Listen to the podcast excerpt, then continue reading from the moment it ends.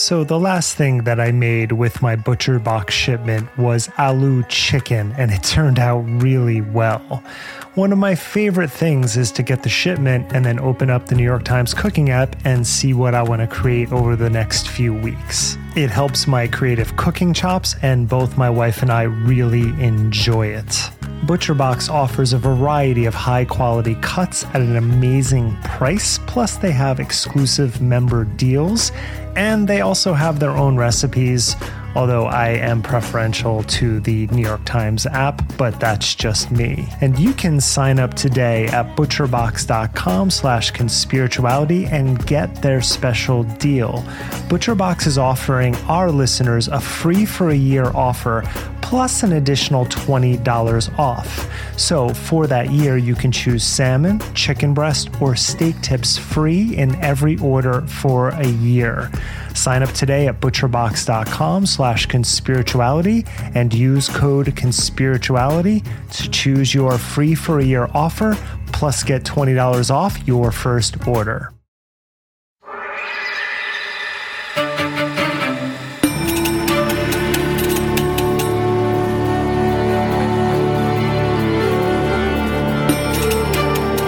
Hey everyone, welcome to Conspirituality. I'm Derek Beres. I'm Matthew Remski.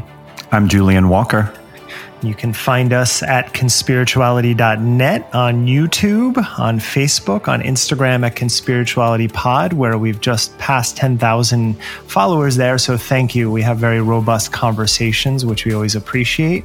We're on Patreon at patreon.com slash conspirituality, where $5 a month will get you access to our bo- Monday bonus episodes. And then there are levels above that for additional bonus content that we offer. And now, because there's not enough ways to get in touch with us, you can also find us at Clubhouse. Now I've applied for a club and you know, it's taking a while because the, a lot of people are doing this. But if you find me at Derek Beres, I'm hosting Sunday meetups for people to have conversations about the podcast. We do it at 1 p.m. Pacific. I did the first one this past Sunday, and I had about 15 different listeners come on and talk and share their experience about that previous week's episode. There are some guidelines that I announced in the beginning, but if you are on Clubhouse and you want to actually interact and have discussions about these topics, I think it's a really nice platform for doing that. So I'll post on social on Friday and Saturday, but you can find us at Clubhouse then. And when the, our club is approved, then we'll have something more standardized. Conspirituality 35 Seance Science. Joe Biden was inaugurated as the 46th president of the United States yesterday, proving the long awaited QAnon conspiracy prophecy false. It's the perfect time to talk about where mystical or deceptive knowledge comes from, how it works, and what happens when it fails we may never know who Q was, but we can take a closer look at a core feature of conspirituality technique, the transmission of secret knowledge. Ladies and gentlemen, and everyone in between, welcome to our channeling episode. Today, we discuss Q adjacent channelers, JZ Knight, Lorie Ladd, and Elizabeth April, and we'll also look at Paul Selig. What do they say they're doing? What does it sound like? And where can we go to figure it out. Derek looks at consciousness studies through the lens of Rodolfo Llinas, Stanislas Dehaene, and Michael Gazzaniga, and other renowned researchers. I'm going to consider the magnetic God helmet and the role of the brain in intense spiritual experiences. Matthew, of course, plays Angel's Advocate and interviews Professor Susannah Crockford about her anthropological fieldwork amongst the New Agers and channelers of Sedona. Too long, didn't read. There's never a single answer for anything. In the ticker, we look at a tragic anti vax related father son murder suicide in California. Anti vax groups grifting PPP money from the feds, and the Anons, exiled even from Parler, suffering from the collapse of their dream of a great awakening. This is the Conspirituality Ticker, a weekly bullet point rundown on the ongoing pandemic of messianic influencers who spread medical misinformation and sell disaster spirituality. I have a very tragic story from here in California about a nine year old boy named Pierce O'Laughlin, killed by his father, Stephen, who then appears to have killed himself. Now, according to the legal spokesman for the boy's mother, it seems that the father had undiagnosed and therefore untreated mental illness. The Daily Beast reports that prior to what transpired, the boy's mother had petitioned the court for full custody of Pierce, based in part on his father's refusal to have him be vaccinated.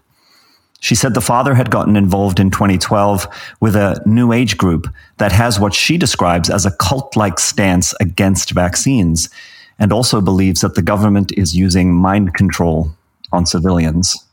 With the custody trial looming, O'Laughlin agreed to the young boy being vaccinated as required by his school, but then enacted this murder suicide on the following day. Of course, this is a, an awful and complex case and apparently might involve mental illness, and we offer our condolences to the family. It perhaps shows, too, how for unstable people drawn into cultish conspiracy theories, an intense psychological identification with misinformation can be lethal. This is clear on the larger scale of the events at the Capitol, and in this case, on a more individual scale. This man needed urgent professional help, not indoctrination into anti vax militancy. Now, for me, it raises the question that's pertinent this week.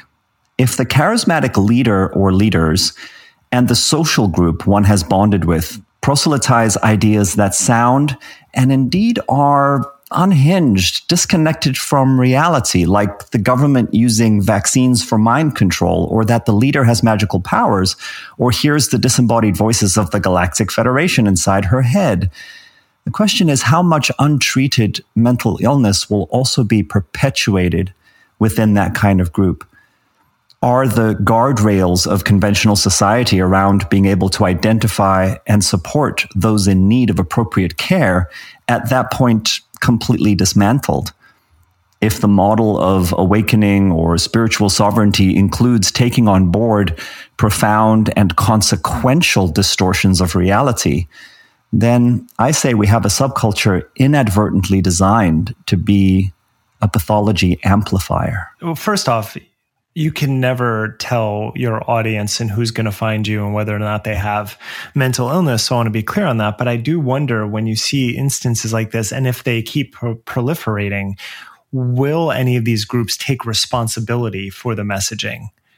Because that's something we've just lived through for four years with Trump refusing to take any responsibility for anything. And one of the most beautiful moments about this week was the moment of mourning that happened the night before Biden and Harris were sworn in. That's a recognition that what we have lost. And I wonder if the groups that were specifically in this case, these anti vax groups, ever take responsibility for what they're peddling and some of the consequences down the road. Well, we're also speaking to, according to the Beast report, of um, what the ex partner describes as a cult like uh, group that the um, deceased father was involved with. And um, I mean, that, that doesn't bode well for accountability for sure. And it also, for me, begs the question as to whether the group group's ideology was transcendental enough that the murder suicide was actually a viable escape from uh, a you know just a damnable circumstance that that he couldn't imagine a way out of. But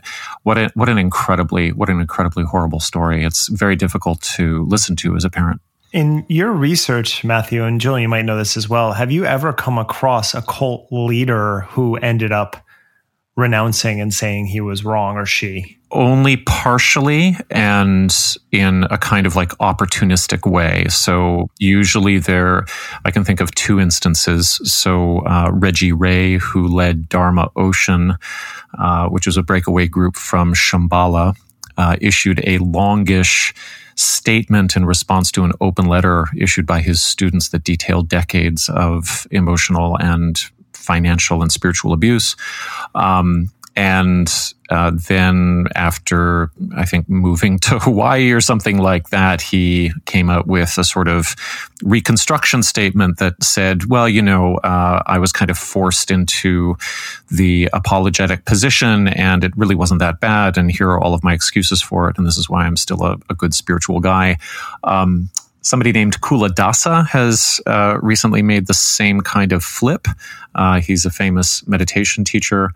Um, but no, I, I mean, the, the answer is pretty, pretty much not. Uh, Robert Augustus Masters also uh, is an interesting character uh, who admits to have running, have had, admits to have been, be, been a cult leader uh, and has apparently reformed, but there are some questions around that as well. So, um, yeah, it's pretty rare, pretty rare. In one of the more infuriating misuses of funds from the Paycheck Protection Program, over $850,000 was handed out last year to five anti vax groups.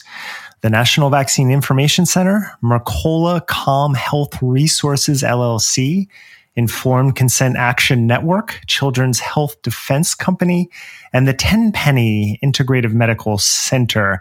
And shout out to Imran Ahmed, uh, an original guest on this pod and founder of the Center for Countering Digital Hate, whose group uncovered this information and fed it to the Washington Post, who covered this story, which you can read in the show notes. So in December, the Small Business Administration had to release data on the PPP program, which was meant to help small businesses survive the pandemic. And of course, being the Trump administration, it became a massive vehicle for grift. Now, let's note that $335,000 went to Joseph Mercola, the undisputed king of grift. Amazing. besides being a prolific spreader of disinformation about vaccines, a fear that he then monetizes by selling supplements, Mercola has, like Zach Bush, questioned whether HIV causes AIDS. He's claimed that mobile phones cause cancer, and he's been sent a number of warning letters from the FDA for falsely marketing products numerous times. And he also claimed just this last year that nebulized hydrogen peroxide prevents and cures COVID 19. Now, the Informed Consent Action Network receives three fourths of its funding from New York hedge fund manager Bernard Selz. And his wife, Lisa, is one of the two leaders of that organization, along with Del Bigtree. So think about that for a moment. This family is worth tens or hundreds of millions of dollars, and they're skimming from a fund designed to help family businesses try to survive the first major pandemic in a century. But it fits in well with a theme we consistently cover on this podcast. Watch what they say and then watch what they sell. And if it isn't clear enough by now, anti vax is big business.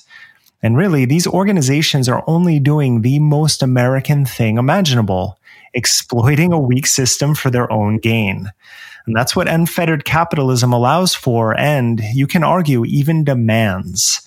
More only pairs nicely with more, and these organizations being pumped full with millions of dollars whose donors barely feel it still want even more. So I have a question about uh, who is administering the Paycheck Protection Program, and, and, were did these did these anti-vax organizations just apply under shell companies, or did the admins not know who they were, or like I mean, if if if Mercola's company or shell company applies and they've got multiple letters from the FDA out against them. Um, I would hope that somebody at SBA or the PPP would go, okay, wait a minute let's uh, let's vet you for a moment. According to the um, the Washington Post reporting in that story, the SBA did no vetting whatsoever. They were just sending out money, and that's that's where you get. And right. you know, this isn't only limited to anti-vax, but this is an article that came out due to a, a FOIA request by the Post or um, by uh, might have been Ahmed's group to get that information because they were they weren't just they weren't saying who was getting all this money. Of course, this happened in the restaurant industry where right. it was supposed to be small organizations and then Shake Shack who did give the money back, but still everyone was just trying to get money. And I also want to add that um, no, they were not hiding their identities. And in fact, in the article, Robert F. Kennedy Jr. says he pivots to basically say, "Oh, we weren't allowed to get money. Now you're going to tell us something to the effect of, you know, because we we don't agree with the mainstream narrative that we're not allowed to get money for this. Yeah, and I was going to say you're you're assuming a level of bureaucratic uh, integration that is just not there. All of these different groups are not talking to each other. There's also, I can imagine, a bureaucratic anxiety around trying to get the incredibly small amount of cash doled out in a timely fashion and and hoping that that throwing money at people will will help in some way. I wonder if there's just sort of a kind of naivety around that lack of admin too. Of course, of course, and then it, you know, in addition to that, I, I bet some of these. Uh, some of these individuals and, and companies have uh, they have people whose job it is to figure out how to very quickly jump on opportunities like this and get money. Next up, uh, Dr. Simone Gold is arrested, according to the Daily Beast. So I'll just read from the article. Uh, Simone Gold, uh, 55, was among three Los Angeles residents who were arrested on Monday in connection with the insurrection of the Capitol. Uh, so there's two colleagues, uh, Gina Bisignano and John Strand. Now, Gold garnered, garnered national attention in July when she organized a press conference on the steps of the U.S. Supreme Court to condemn pandemic lockdowns and rave about how hydroxychloroquine works as a treatment for COVID 19. Uh, now, Gold made a similar speech during the January 6th insurrection, confirming to the Washington Post that she was indeed photographed holding a megaphone on the rotunda floor. So, not in front of the Supreme Court, but actually inside the rotunda where I guess her colleagues were smearing shit on the walls. Uh, in a 30 second video, Gold can be seen speaking in the rotunda while two police officers stand behind her, gesturing at her and others to leave. While most of her speech is inaudible in the video, Gold can be heard saying, I'm a mom, and quote, massive medical establishment. so I just want to point out the obvious here, which is that this could have been any of the influencers we've covered. It, it, it could have been Willis, he could have gotten right in and made a speech. Yeah. Um, it could have been Brogan, Northrup, Tom Cowan, it could have been Zach Bush, like anybody somebody who would have been able to tolerate or rationalize the violence of entering for the chance at a photo op. And it kind of made me think of how influencers in general will often endanger themselves just for the peak photo opportunity. Um, you know, so thinking more about Willis, like what's really the difference between him risking pepper spray and the yoga model balancing on a cliff, right? I have to uh, jump in. Did you see Colbert at all this week no. and his roundup of it? So he featured a woman in Texas who's a real estate agent. Oh, is this the one who flew in on her private jet? I don't know if yep. that's the case. Yeah, yeah. Oh, it is. Right. Okay, it is. He didn't say that in the segment, but she was holding up the, the phone facing herself and saying that they're taking over the government and this is how she sells houses and pitching her realty company right then and then live streaming it so that people were seeing it. Right. That's how absurd. She was asking for, and she was asking for a pardon too, wasn't she, from Trump? Oh, I, I in the final hours. I think many of them were trying that. But yeah, this is this is how I'm gonna I'm gonna like work work for you.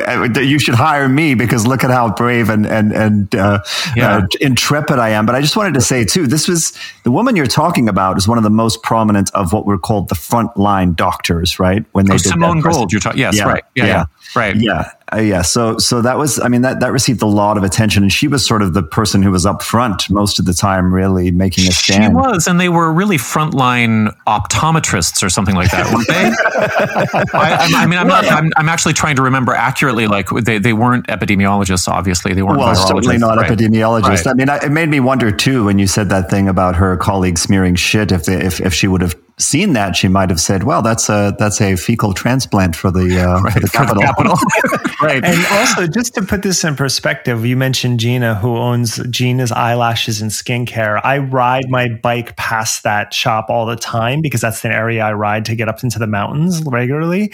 You're talking two blocks from Rodeo Drive. So just to give you an understanding of the sense, you know, a woman flying in on a private jet, then you have someone else who's working in prime Beverly Hills real estate.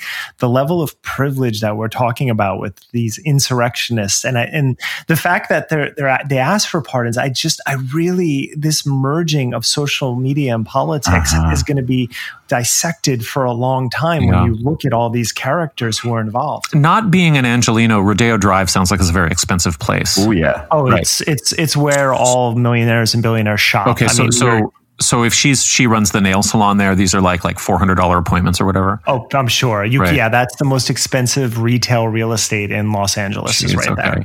Well, listen, I just wanted to say one other thing though, which is that um, this sort of I don't know, con- as as we're talking about the the confluence of social media and politics uh, in the influencer space is really powerful and i don't think it is politically defined either. I mean all of this stuff really makes me think of my late friend michael stone whose politics were totally different and he would have totally hated these clowns. I can't believe that he's not allowed to see this stuff.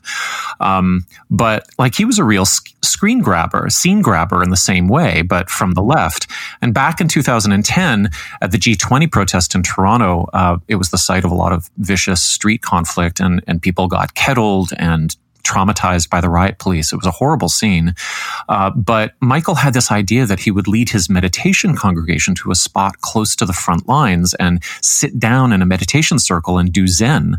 And but he also made sure that there were really good photographers around. So that went up on social media like right away. Yeah. And then a year or two later, he was teaching at a at a yoga teacher training program in Montreal during the Occupy movement, and he brought the class out like unannounced. He just said, "Let's go out to the protest," uh, and he, you know, he brought them all out so he could give kind of a speech about engaged Buddhism from this street podium. So.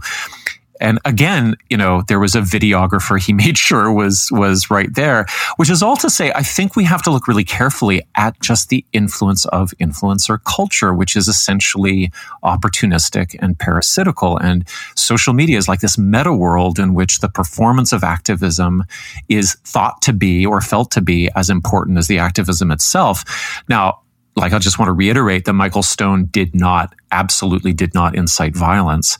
Uh, you know, unlike Willis, uh, but nonetheless, there's this performative impulse that can really degrade uh, the, I don't know, more stable work of politics.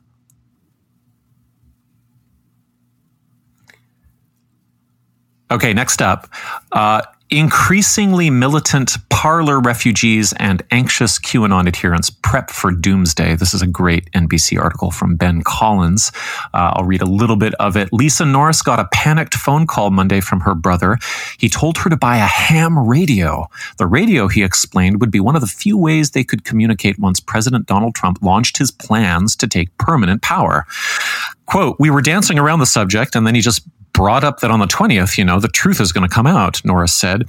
He was just going on and on about how we needed to have ham radios because we're not going to be able to talk on regular phones and everything's going to be dark. Unquote. Trump has no such plans, but in the fractured QAnon community, which has turned to a variety of smaller messaging apps and YouTube to keep spreading conspiracy theories, evidence free reports of a nationwide blackout and impending martial law on Wednesday have become a real last stand for true believers that Trump will be president after Inauguration Day.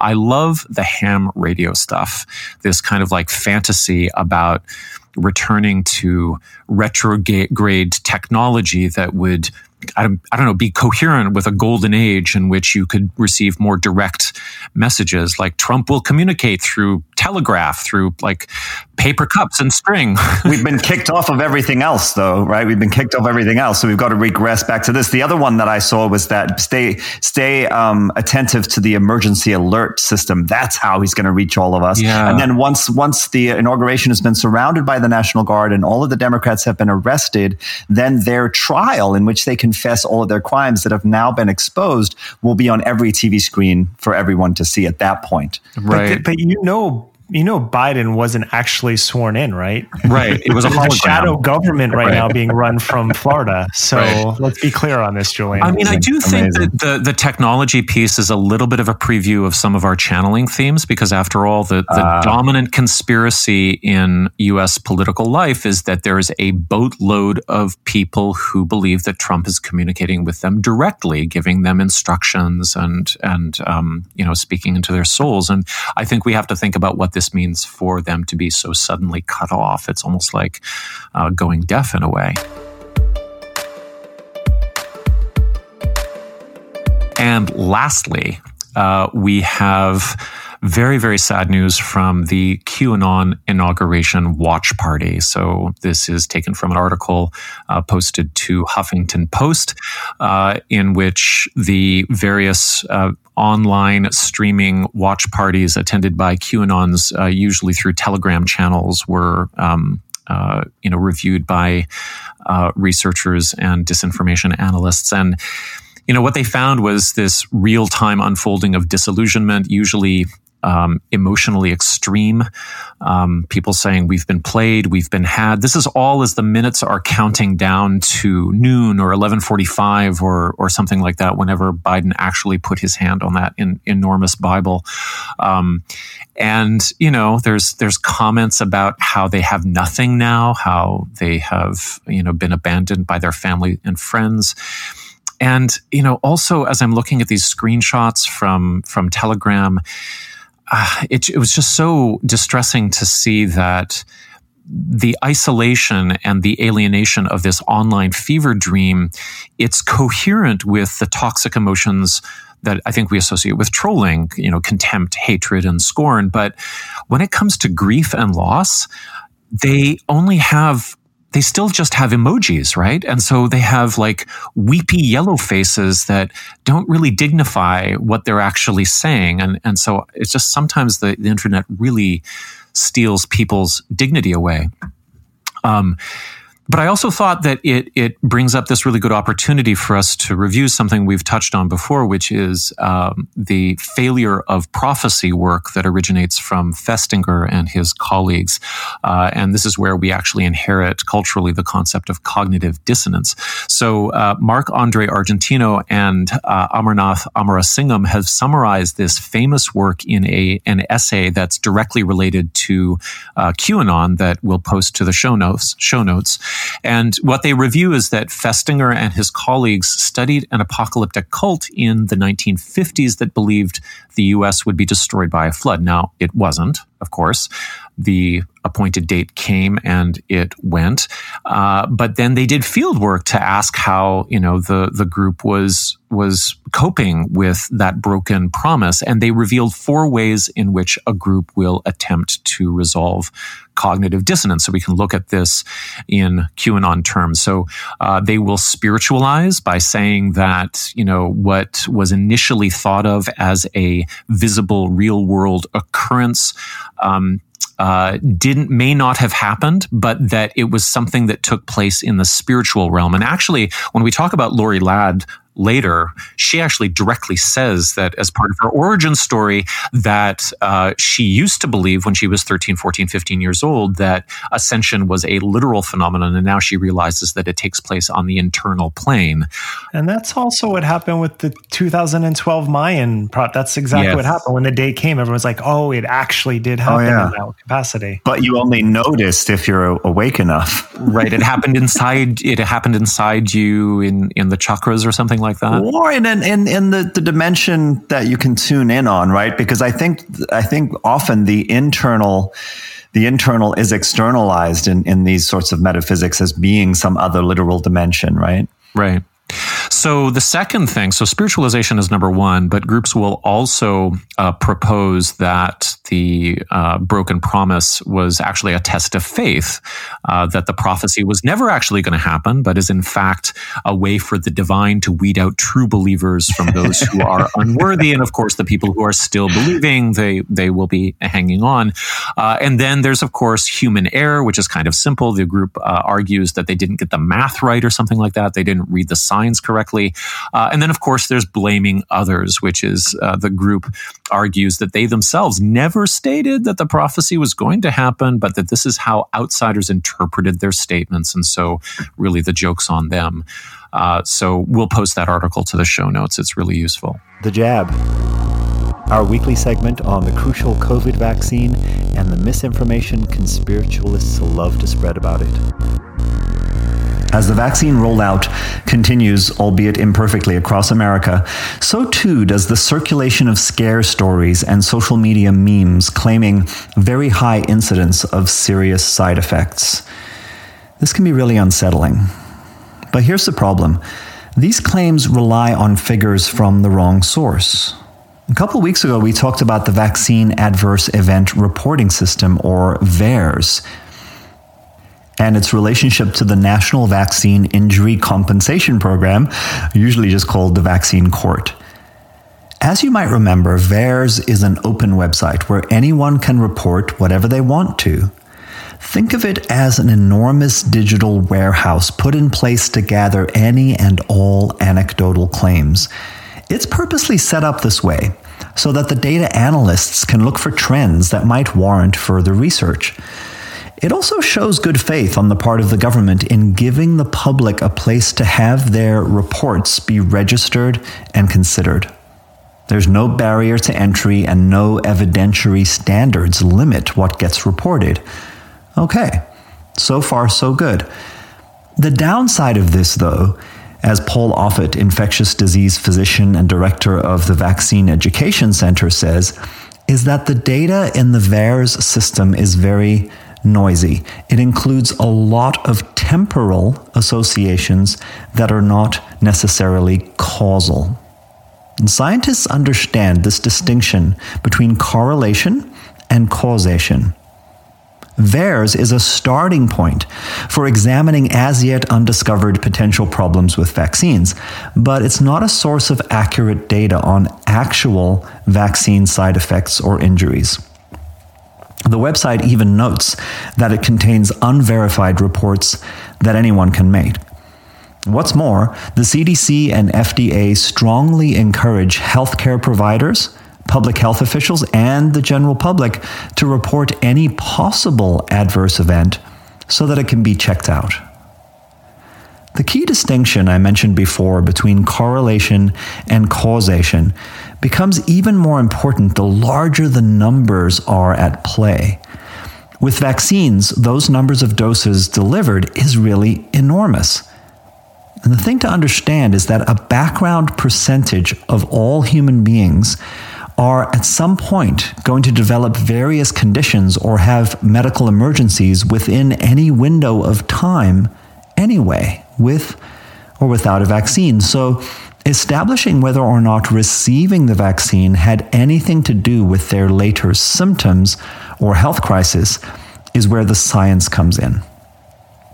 Unfortunately, heightened suspicion around vaccines caused by anti vax misinformation also makes a lot of people more likely to assume a vaccine was to blame when they get diagnosed with something new in the weeks or months thereafter. But what science does is look very carefully at the raw data, look for patterns, and then seek to refine our understanding via further experimentation. As always, that process is ongoing.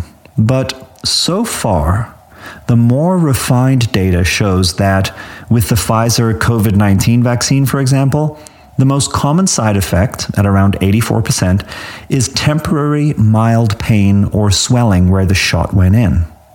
62% of people experienced fatigue, 55% had a headache, 38% had some muscle aches, and a smaller percentage had fever symptoms. And none of that sounds particularly pleasant. But these are all signs that the vaccine is working as your body builds an immune response. Those symptoms can last anywhere from a few hours to a couple days. As with all vaccines, there are severe allergic reactions, but in less than 1% of the population and those can usually be resolved fairly quickly because they usually happen immediately after receiving the vaccine. Vaccines are subject to independent safety monitoring boards, and safety data are continuously reviewed by the FDA and expert panels. So here's today's takeaway. Don't be spooked by social media posts that reference high numbers coming from VAERS of adverse reactions.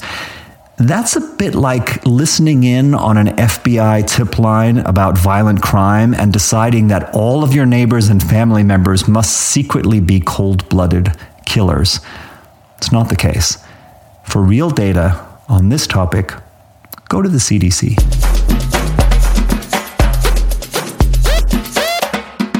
The quest to understand consciousness is really a modern reframing of an age old question. who am I? Although trying to understand the organ that leads to consciousness and its 100 billion neuronal connections and its relationship to the rest of the nervous system and the nervous system's feedback loop with the rest of the body and the body's relationship with the environment it interacts with is challenging, we've made a lot of progress in the last few decades. I've talked in previous episodes about the necessity of defining terms. Consciousness is a wildly speculative word, even though neuroscientists have similar working definitions. And just like I turn to medical professionals when seeking information about vaccines, I read cognitive researchers when trying to understand consciousness. Though people like to talk about all animate beings having consciousness, which is certainly possible on varying levels, but not really the point here. And others even talk about inanimate forces and ideas having consciousness, which we have no proof of whatsoever. I'm going to focus on human consciousness. Tell me if you've heard this or even said it yourself. Well, science doesn't have an answer for that, or it's unexplainable by science. When I've pressed some people on these statements, it turns out that they usually haven't read much, if any, neuroscience literature. And I'm not here to tease apart subjective experiences and anecdotes. I share one sentiment that all the researchers I've studied agree upon consciousness is body dependent. And if you start there, you can unravel a lot of the conspiritualist mysticism that we talk about and will be talking about during this episode. In one of my favorite books on the topic, I of the Vortex, Colombian neuroscientist Rodolfo Llinas frames it succinctly. The nature of mind must be understood on the basis of its origin, the process of its becoming, by the biological mechanism of trial and error endlessly at work. The mind, or what I shall refer to as the mindness state, is the product of evolutionary processes that have occurred in the brain as actively moving creatures developed from the primitive to the highly evolved. Llinas points out that even single cell organisms, which predate nervous systems, had to predict where to move in order to find food and to avoid becoming food.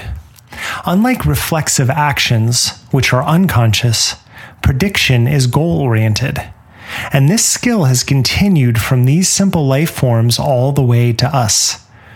It's simply impossible for an animal that lives seven or eight decades to wrap their heads around billions of years of evolution, so we tend to think this is how we landed here.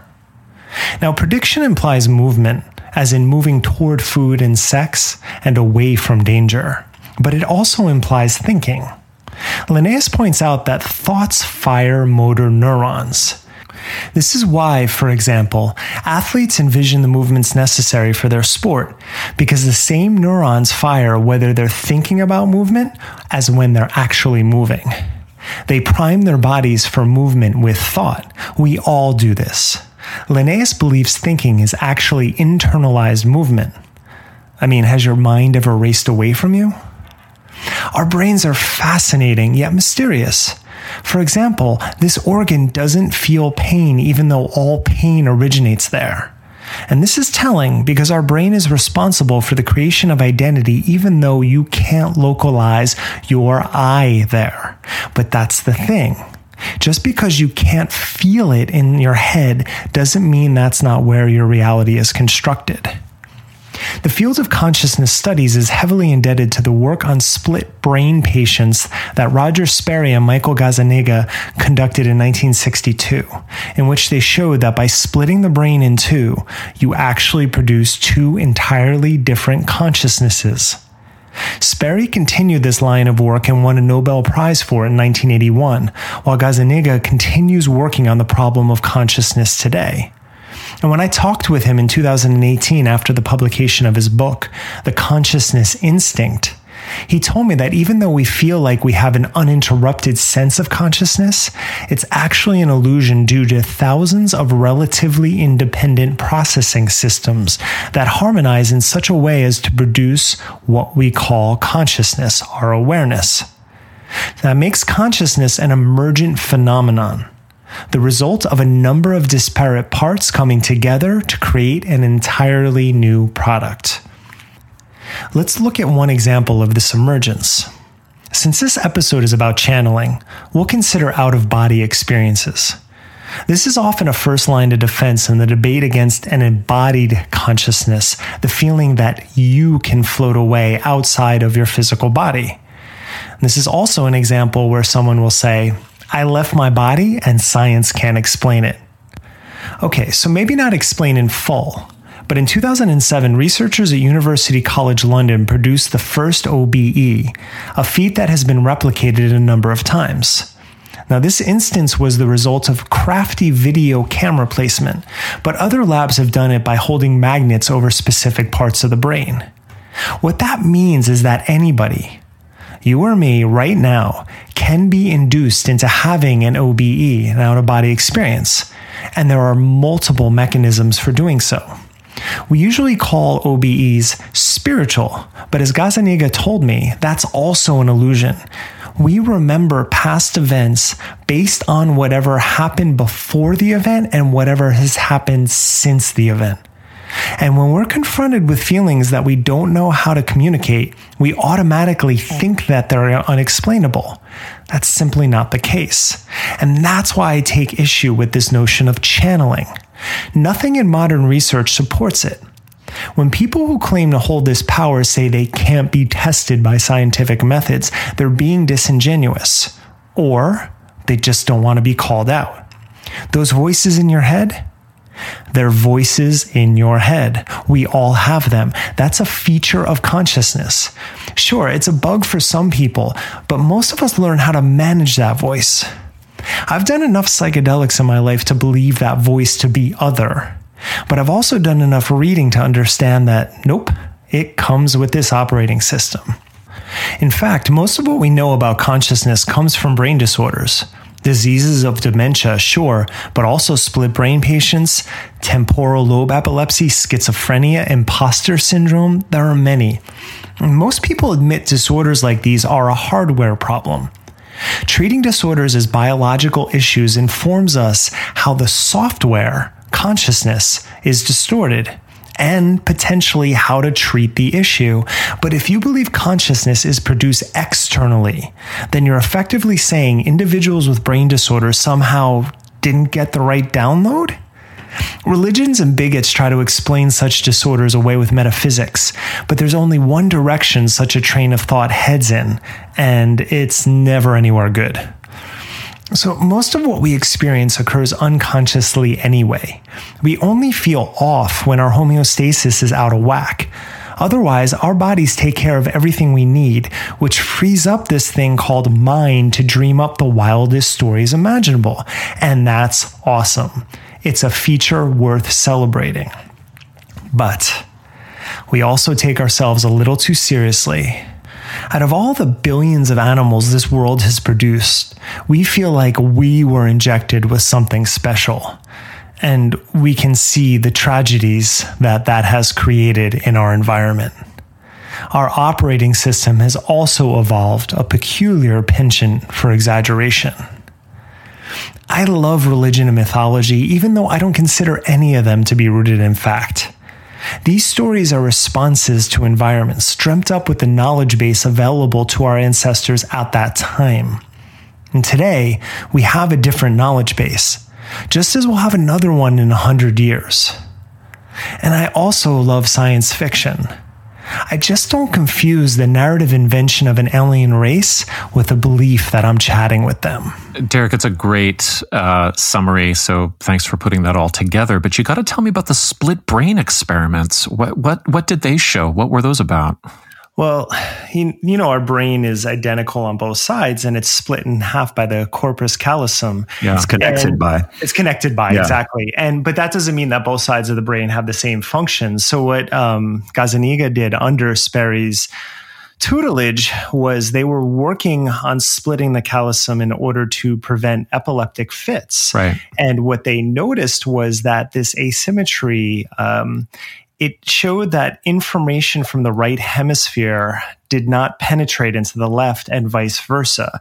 And one example that's later, and it might actually have been Ramachandran, who I know Julian loves as well and covered on Monday's bonus episode. Uh, it might have been his work, but they showed that imagine having your left eye covered by something, but well, this was actually blind sight. This was done with people who are blind in an eye. Yeah. So yeah. in the right eye, they'll show, say, a chicken, and in the left eye, they'll show a shovel, but they're blind in the left eye. So there's no way they see the shovel. And then when the researchers asked them to make a sentence about it, they would say, uh, the chicken needed to have his shit scooped up. And so there's an implication of a shovel. And so really the split brain work was showing that you can actually have two different consciousnesses that that um, communicate with one another or are completely blind to one another at different times. Right. It's absolutely fascinating. And and really the whole field of cognitive neuroscience is thanks to uh, Gazzaniga's work. Yeah, and so one side, what what the what the research shows that's really fascinating in terms of the philosophical questions, right, is that one side of your brain can know things that the other side of your brain doesn't know, and vice versa. If the corpus callosum is severed, and it's almost one of the famous quotes from Sperry is that it is it is as if, and in fact, not even as if, there literally now are two consciousnesses in a way two selves that know different things and may have different different feelings and opinions about things once you've split that corpus callosum. So Ramachandran, in one of his speeches, in one of his uh, public talks, says, "Well, you know, it's it's very interesting. If you if you believe in a soul, then you might say, well, does the split brain patient now have two souls? And when they die, depending on what they believe, does one go to heaven and one go to hell? right? Right. Now, okay. Now, does this start to address the very subjectivist problem that I've heard some people raise in relation to this whole discourse, which is that, well, you know, uh, all of these scientists, they're using something called consciousness to study consciousness. And so really how cannot consciousness itself, whatever it is, be the first underlying principle that really kind of, you know, it's, it's unspeakable. Like how, how does, how does, how does that begin to address things or does so it? I have, have a thought here, and these, these of course are very, uh, they're very hotly debated topics in philosophy of mind and in right. cognitive psychology and neuroscience. Uh, the, even though they're hotly debated, uh, the side of the line that most of the academic debate, the vast majority of the academic debate is happening on is the side that says consciousness is a uh, an emergent property of neurobiology. That's what that's what fits all of the data that we have so far. Um, but but one way I like to think of it is like this consciousness in a way is an umbrella term that we have for all these different functions of, of the brain that arise in our conscious experience. So we have this conscious experience, which is sort of a space into which the unfolding stream of, of our experience uh, arises, but we have no access within that space to the underlying workings of the brain for the simple reason that it has no evolutionary value to be able to, you know, in fact, it would get in the way if you were aware of all of the different chemical and, and, and neuronal firings and things that were going on that give rise to experience. So oh, it would drive you mad, right? Exactly, yeah. exactly. So a, a, really simple way of framing it that I just thought of today is think of a, a mixing board, right? And this mixing board has all these different inputs. And the inputs are things like sound, vision, memory, planning, desire, instinctive impulses, right? They're all they're all converging into this one place where they have to be blended together and prioritized, amplified, taken down in the mix depending on what's happening in the moment. So when we talk about consciousness as if or, or even a sense of self as if it's this discrete thing that that that has to be explained in a kind of simple equation. Often I think that's a problem of language when really what we're talking about is several different brain functions, multiple different brain functions that all come together in a way to give us this seamless, absolutely incredible, unique experience of being conscious. And the fact that that experience of being conscious doesn't include the, an awareness subjectively of our neurobiology doesn't negate the fact that all of the data we have so far shows that neurobiology is the defining process out of which consciousness emerges. Uh, if, if, if you have a brain that is intoxicated, diseased, injured, all the different things that can happen in the brain, you then have problems. You have diminishment, you have distortion, you have, uh, in some cases, psychiatric disorders or neurological disorders as a result of damaging the neurobiological tissue. Now, you could say, well, but the neurobiological tissue might just be, you know, receiving consciousness from somewhere else. But there's so far, there's no data that has supported that ever. Right. Well, now there is there are cultures that say that, and this is what I wanted to bring up uh, because both of you uh, are plant medicine guys, uh, and both of you are familiar with. Um, you know the the ayahuasca culture that we covered in that uh, previous episode, and um, my understanding is that with a practice like that, the is it what's the what's the term, um, Derek, for the for the Curandero. Curandero. So, so my understanding is that the curandero uh, has the feeling that they are receiving the song from another place or from the plant itself, and in that sense that they're channeling. Now, what do they think they're doing, and will they use or be uh, happy about using the language of neuroscience to describe what they're doing? Not to my knowledge, not at least in my experiences. So let's look at there are two major threads of uh, ayahuasca ceremony, and I've only participated in the Shipibo tradition, which basically you're giving a set of syllables which in the moment then you create a language. And then there's always room for even uh, improvising on top of those syllables. But the idea is they they don't ha- they don't have an inherent meaning except for in that moment. Right. And the curandero believes that he or she is transmitting some sort of healing essence through these syllables as they sing to the group or when they call you up individually for your personal song, that it has some frequency or resonance that is going to heal whatever you've come into the ceremony for. I have never encountered any sort of um, any sort of neuroscience languaging with the people that I know in these circles. But mm. then you have people like Charles Grob, who I've interviewed for my book, who did the first sanctioned um, Western Americans research on ayahuasca, and and it has a lot of therapeutic utility and that was take away the mysticism and just look at brain function and addiction and how these people actually operate like taking uh, different physiological physiological measures. So some people do think of it in those terms but usually not the people leading the ceremonies. And this is the nature this is the nature of human culture in general okay? We have we have experiential phenomenological artistic right? All of these different things that are generally have fallen under the heading of the humanities that they're not concerned with scientific examination. They're concerned with experiential, philosophical, aesthetic,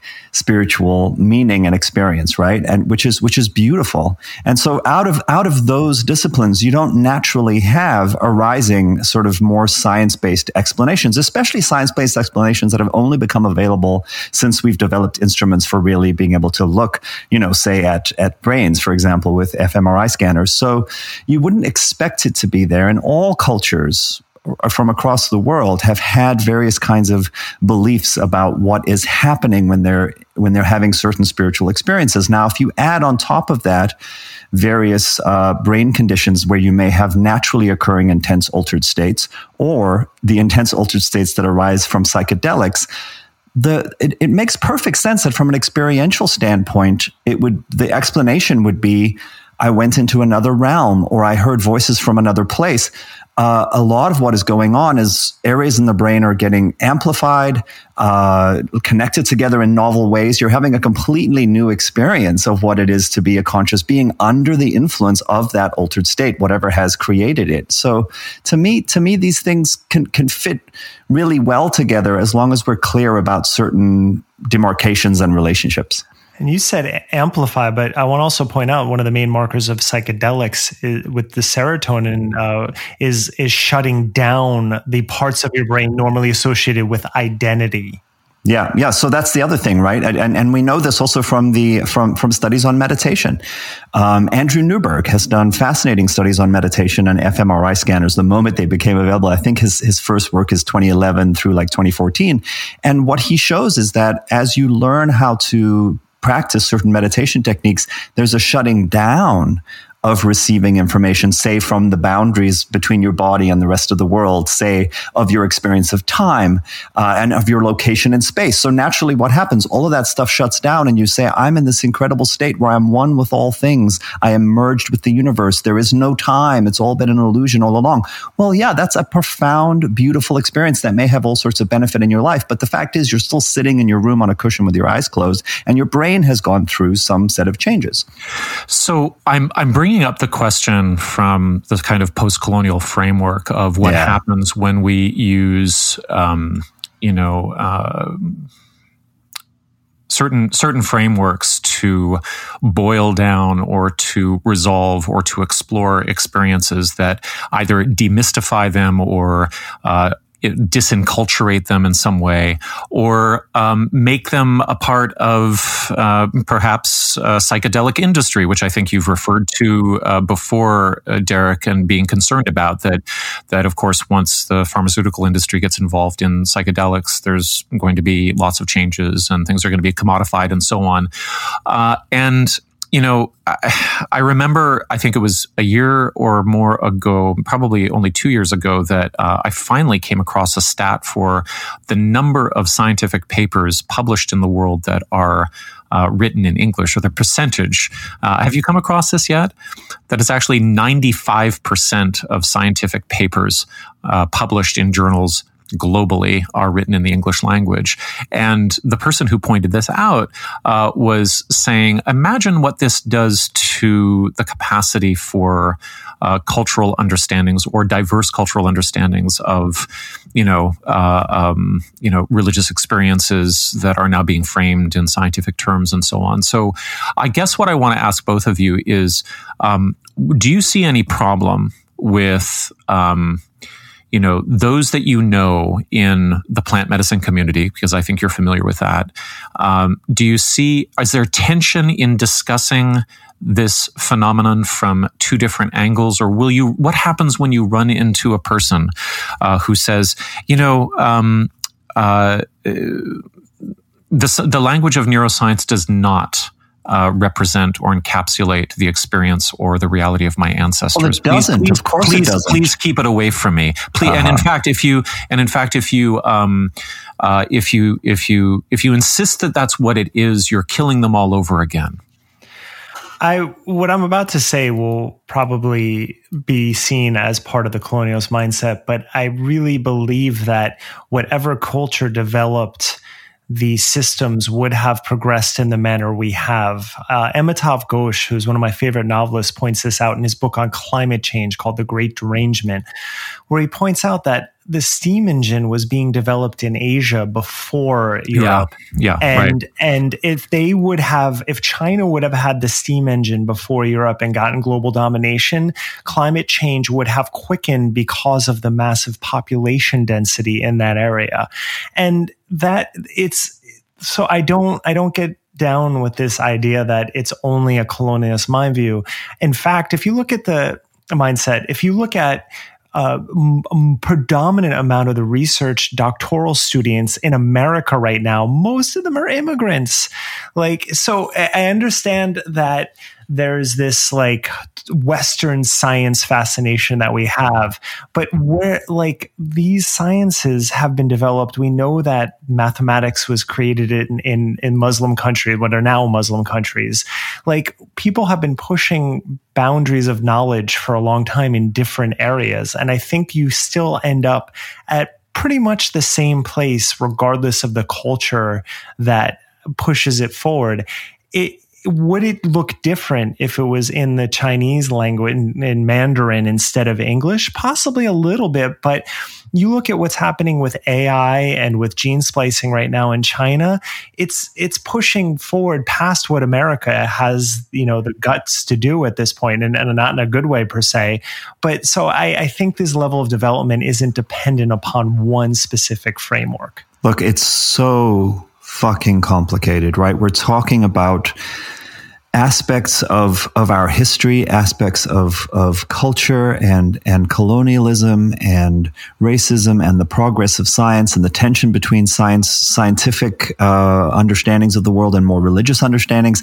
This is this has all been this complicated um, tangle of issues for so long. For me, it's a mistake to conflate the scientific worldview with colonialism. I understand the ways in which oppressed peoples legitimately would feel that their the the the aspects of their culture and of their religion that they hold dear were being insulted or taken away by someone putting a scientific lens on it. And i think that's a completely inappropriate thing to do in on an interpersonal level on a cultural level on a social level. I'm not going to go to south america for example and tell shamans that that they're, they're doing it wrong and they should use neuroscience and use scientific language. Of course not. But in the context of an intellectual discussion that's drawing on philosophy and and and what we do know from science and psychology. These are all things that we're going to discuss, and uh, regardless of culture, regardless of the time that we're talking about in history, there are certain things about the world that are discoverable through science that are true no matter who is looking. And that's just a tough thing we sort of have to reconcile ourselves to if we're going to integrate a scientific worldview. Well, one last point then, which is which is if we we set the the cultural and the colonial issues aside and think more psychologically for a moment, we were discussing over Slack earlier today, Julian, the problem of um, of demystification, which yeah. uh, is you know. Uh, it's an ambivalent term, right? Yeah. Uh, we have we have uh, well, actually, a, a, term, a positive term for a loss, I would say, would be disenchantment, um, and so. Um, I think there's a lot of people who are confronted with the neuroscience perspective on spiritual experiences, and they feel immediately disenchanted. They feel as though uh, they are therefore, mm, I don't know, um, they're they're they're I don't know, meat puppets or something like that, or they they they feel a reduction in their free yes, will or something. Yeah. Right. Yeah, uh, that that all of these wonderful experiences that came from a kind of networked connection with the rest of the universe that made their lives meaningful are somehow reduced or taken away. So, yeah, how do you feel about that? Well, you know, Richard Feynman is this incredible physicist, a very interesting, colorful character that some people may have heard of. Uh, you know, one of the true geniuses of of the last couple hundred years, and he has he has a fantastic moment from an interview that has been turned into a YouTube video that I encourage anyone to look at. That has fantastic animation, and he he says he says, you know, I have a good friend. I have a good friend who's an artist, beautiful human being, you know, uh, uh, creative, poetic, spiritual person. And he says to me, when I look at a flower, I see something that's just absolutely beautiful and sacred and, and divine, and it inspires in me, you know, poetic, uh, poetic uh, creativity. But when you look at it, you just have this reductionistic attitude about it.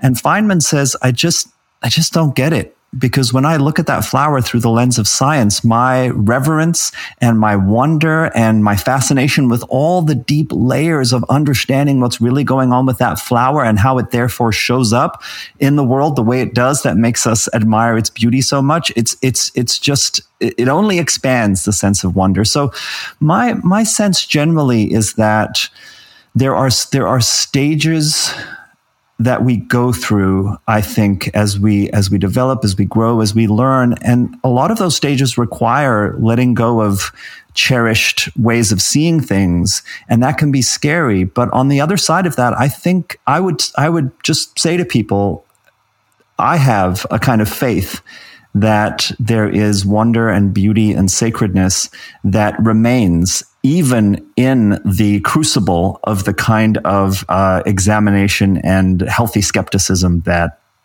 that that we often suggest here and you have to listen to Feynman, not just read him, because his thick Brooklyn accent is fantastic.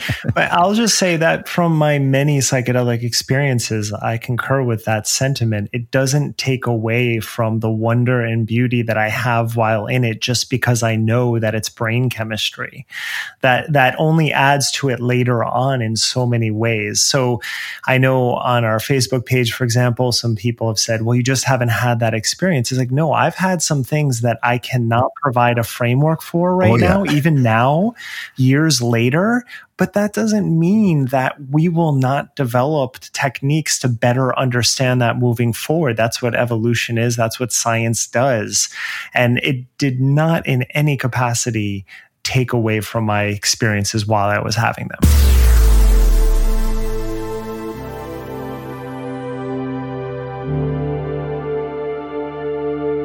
Derek, in your great segment, I'm really glad you ended with exaggeration because I think that's a key part of this puzzle.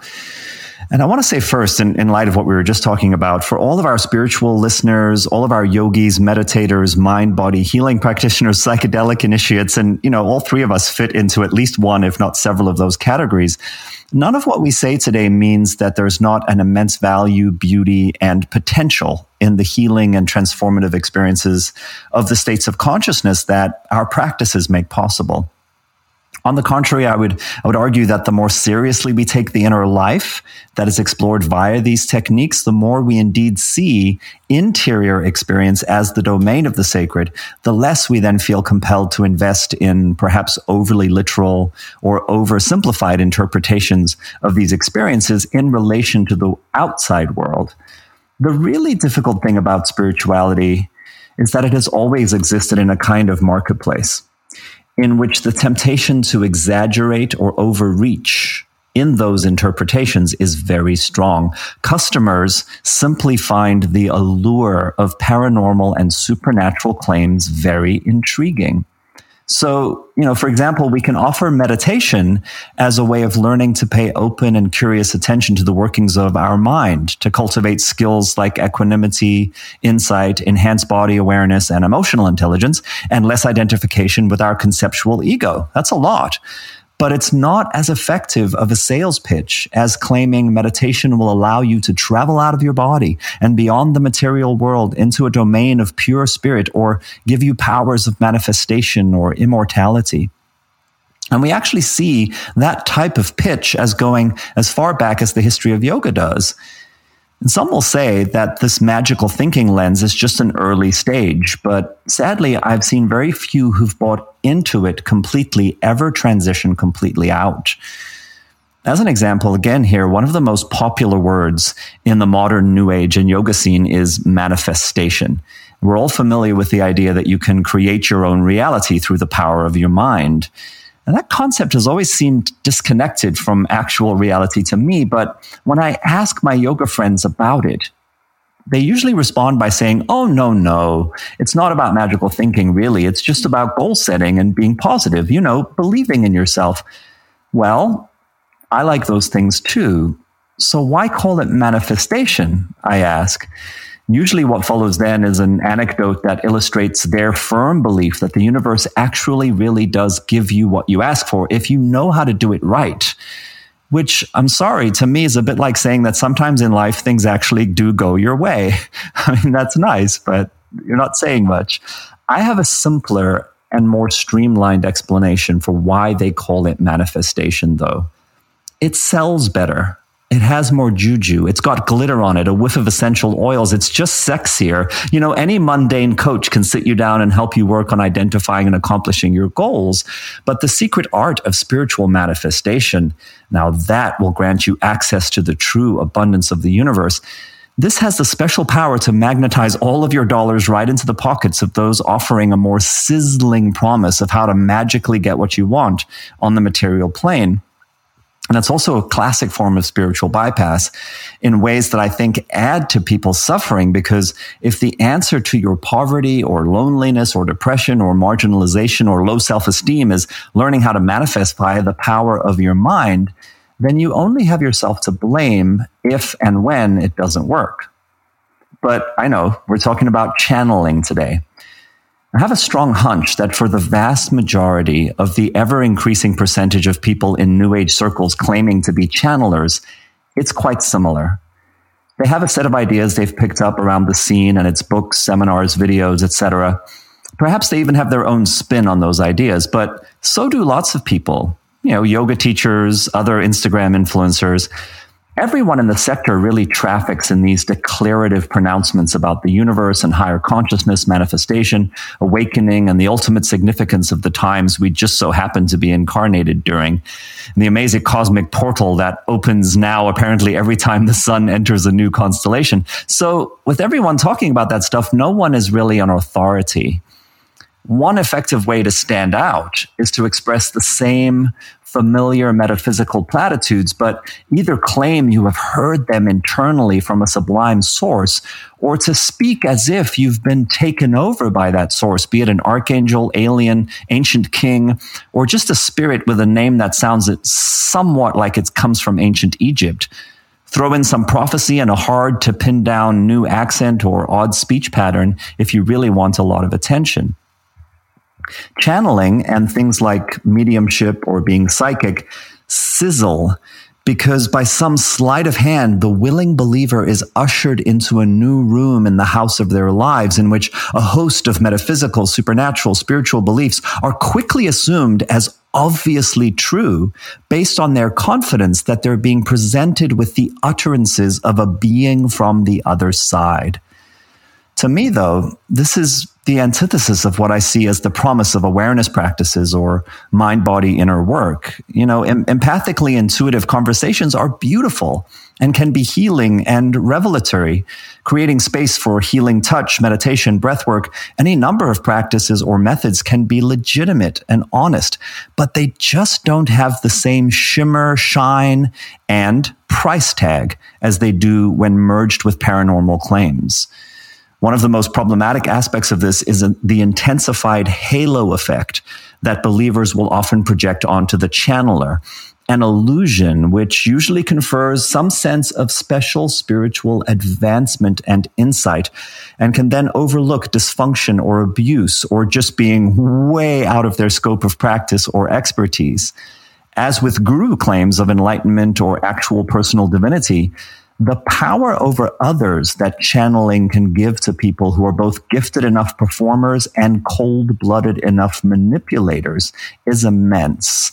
So I want to talk about JZ Knight as an example, probably the most famous and successful channel of our lifetime, if not of all time.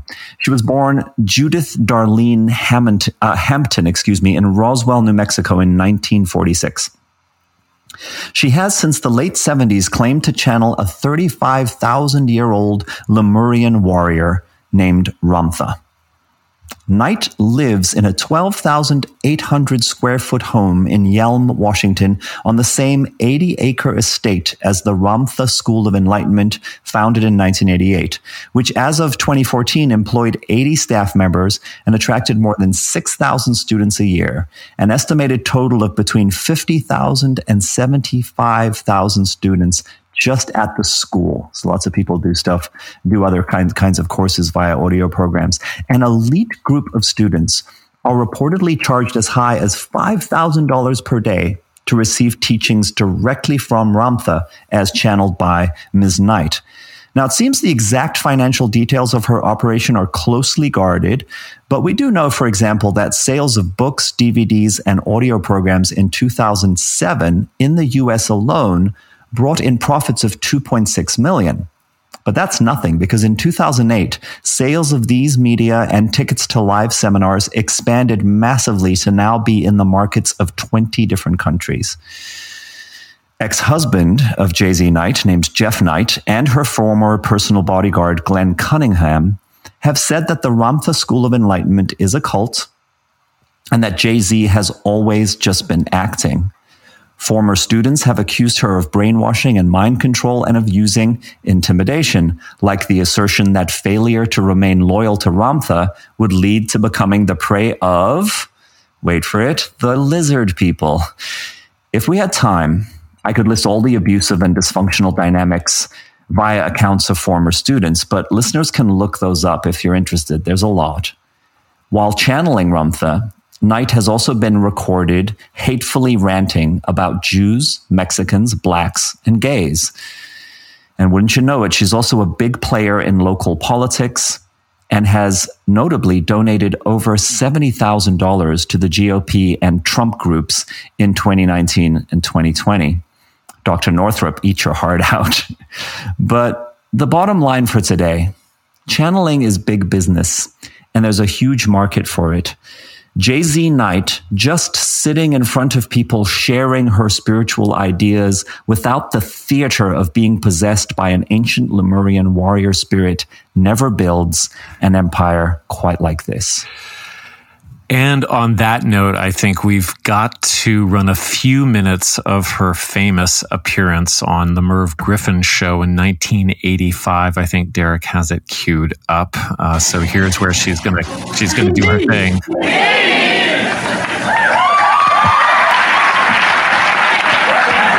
Indeed, beloved master. Mm. You are well this day in your time? Yes, thank you. Sit down here. This is that which is called television. Mm-hmm. The tube. To capture a moment forever. You were a little tough to wake up today. Were you sleeping when we got to you? Wake up? Were you sleeping? What is slumber, entity? I am never in slumber. Awake at all times at all times. It is a wondrous place here in Titi. And you're my first 35,000 year old guest. to that which is called I entity be an enigma. And what is 35,000 years old? Your um, scientists, is their term? Mm-hmm. They have not found the great civilizations yet. You were. Your home was Atlantis? That was an, a place that that which I lived, but I was a pilgrim from a land called Mu. What is your most important message that you want everyone on this planet to, to hear, to know? Is there one? That which is termed as it were indeed God, which has been misunderstood which I've been taught to live outside of your being, is within your being. And that that which is called Christ is within your being. So profound. Oh my gosh. Let me just, can I just intro this? So, from the video clip that we have, which will be in the show notes, uh, she actually goes through probably a 45 second mm-hmm. induction act where she slumps down into her chair and then uh, seems to fall over and sleep. And of course, um, she screws up her own act because, because Merv doesn't use the word sleep or doesn't use the word slumber. slumber. She, she, she repeats him uh, quizzically as though he had had said the word slumber. And what is the accent? Is it like, like I'm thinking, who's the who's the little alien uh, guy who's the cartoon in the Jetsons? Is it is I can't remember. He kind of walks around and orders people around. But there's also a little bit of Natasha from Boris and Natasha, right? I mean, the thing, the thing too, for anyone who's not familiar with her, is that's always how she starts, and so there's a lot of her fans in the audience. I actually, I actually clipped down some of the cheering because it goes on for a while, right. but she has a lot of followers in the audience, and what she does is whenever she channels Ramtha, she goes through her whole kind of performance of all the different body movements and stuff, and then when Ramtha comes through, he always says, Indeed. And the whole crowd responds back, Indeed. And that's the sign that now Ramtha is in the building. Right? Wow, right incredibly um, bad and and like implausible. And and he she had a very sympathetic interviewer with Merv, who's who's an entertainer. Uh, he was never really a total comedian guy like uh, Johnny Carson, uh, but he was interested in transcendental meditation, and he had uh, Maharishi on twice in 1975 and 77, I think. Um, but like it's hard to imagine. It strikes me here. Here, here's a, something I just thought of. Right, that that in a way, this type of channeling, okay, what the, what she is doing represents the intersection of very bad acting that would never make you any money, right. and very bad spiritual philosophy that would never ever make you any money, combining because of this ruse of channeling into something that makes you a multimillionaire. Yeah, but I but why why why are two t- like terrible skill sets uh, why how do they somehow like alchemize into into big bucks i don't get it Who, how did she recruit when people believe that what they're seeing is someone from 35,000 years ago who is a disembodied entity talking through you there's a certain market for that of people who just find that absolutely compelling right and they and they're willing to give up. You know, they're willing to to give up a lot in their lives for it. You know, one thing that I want to point out before we move on to our contemporary, of course, JZ Knight is still around and, and she's important because she's been a big QAnon booster of late. She's going to be around for another 35,000 years. I, I, know, I know. Well, maybe I'll be channeling her next. Yes, we, yes, we get to channel, channel her. Um, yeah, I mean, we're going to take a look at uh, Lorie Ladd. We're going to take a look at Elizabeth April, uh, a guy named Paul Selig. Uh, and except for Paul Selig, um, the the the the influencers that are really popular on the conspirituality circuit right now, they are not doing this performed induction and sort of direct performance of the channeling. What they're actually doing is they're they're saying that the channeling is happening backstage, uh, and then they're coming out onto Instagram and they're saying, "Hey, psst, this is what I just heard from the uh, Galactic Federation." So they're not actually doing the performance; they're reporting on it. And I think I don't know whether that's the, a sign of development in the channeling world, where where it just wouldn't be plausible for for JZ Knight to sell that kind of bullshit to an Instagram audience. But I don't know. I don't know. Have you seen anything like her shtick uh, amongst any of the contemporary younger channelers?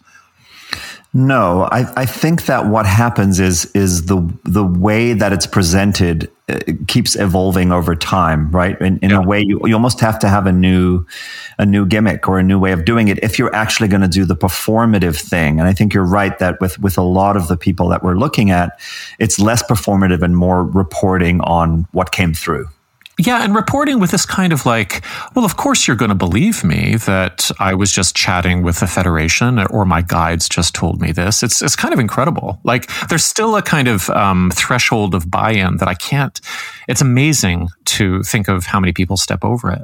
All right, so here we have Lorie Ladd, and we'll just play a one-minute clip from her most recent Instagram post. Happy Wednesday. I love you. Sending you a very big virtual hug wherever you are on the earth plane in this now moment. All right. So I want to remind us again of what's going on here. Um, again, we can't hear this enough. Here you go. Regardless of what the external reality looks like, this is how an entire human collective shifts. So it might not be what we expect. It might not be what we want. It might not be the way in which we would like it to unravel. It may be the exact way we want it to unravel. But this is how we slowly click and move from one frequency to a little bit higher frequency to a little bit higher frequency. All right, cool. So um, we've been using this term content free a lot in our streams, and I think uh, Lorie Ladd will outlast everyone in this industry because she seems to be the most content free of all. I actually can't. There's it doesn't seem to be anything to sink your teeth into. I mean, there was one point at which she released a video that uh, that said that Trump was a light worker, and I'm wondering whether that's going to harm her brand in the long run. Uh, I guess it depends on the absorption of the cognitive dissonance amongst her followers.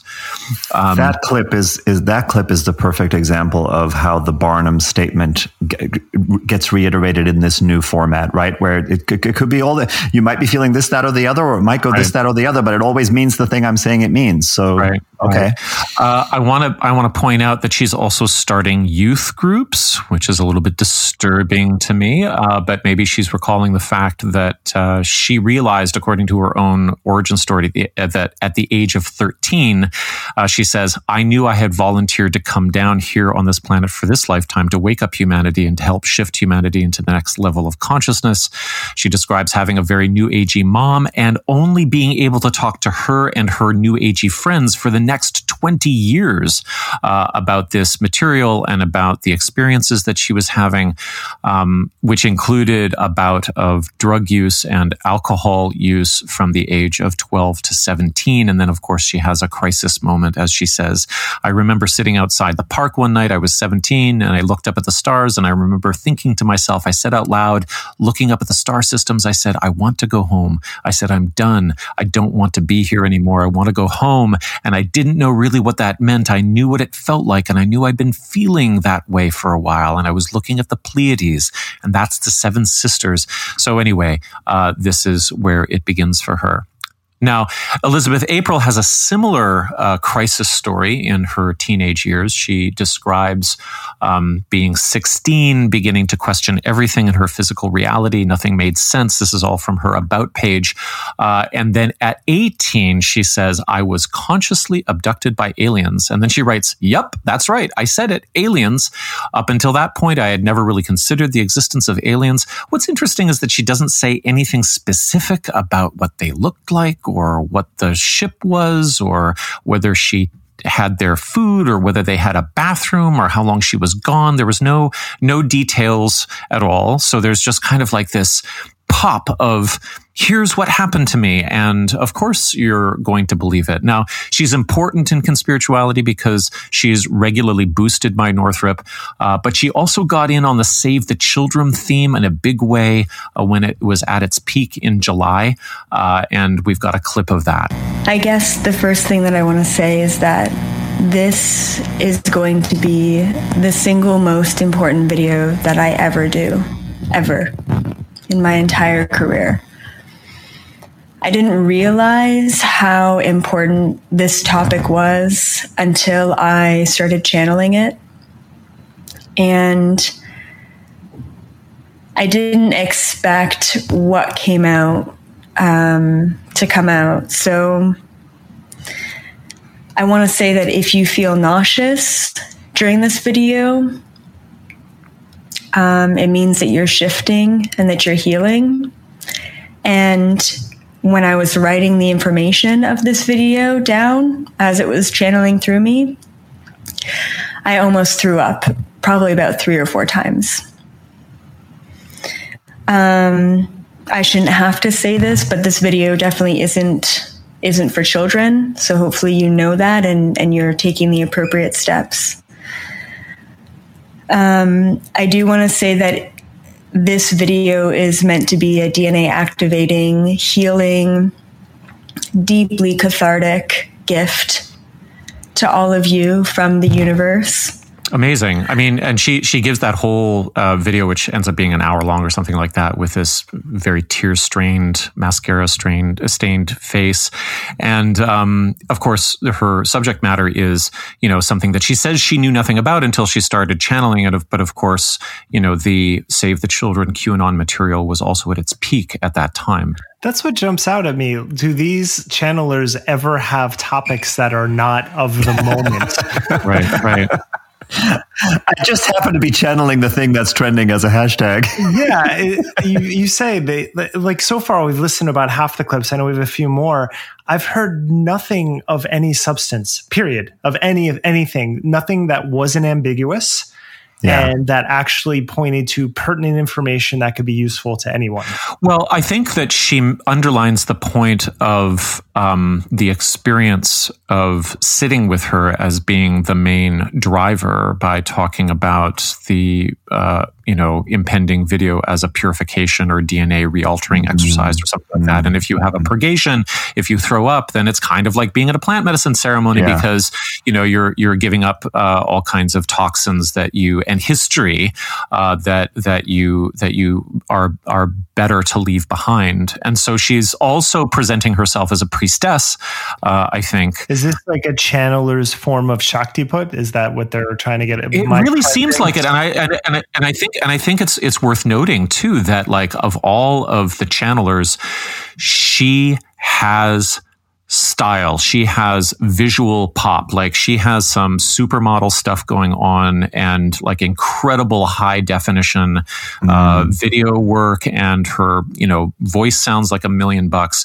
Uh, she really does look like she's, you know, produced by, you know, A level LA music producers or something like that. Like, so, so there's something about, there's something about the, the sort of the texture of everything that's really important as well in terms of Shaktipat, right?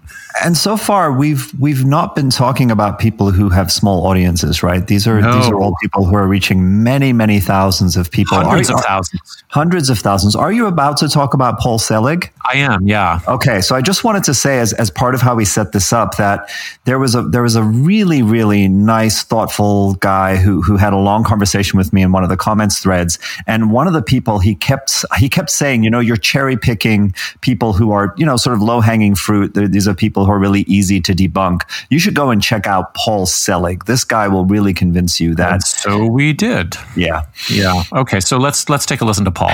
everything can be reknown, underline everything, underline everything from the higher octave, from the higher octave, which is a reinterpretation, which is a reinterpretation of reality, of reality as it exists, as it exists in different dimensional knowing, in a different, they're saying dimensional knowing. Now we will explain this for Paul.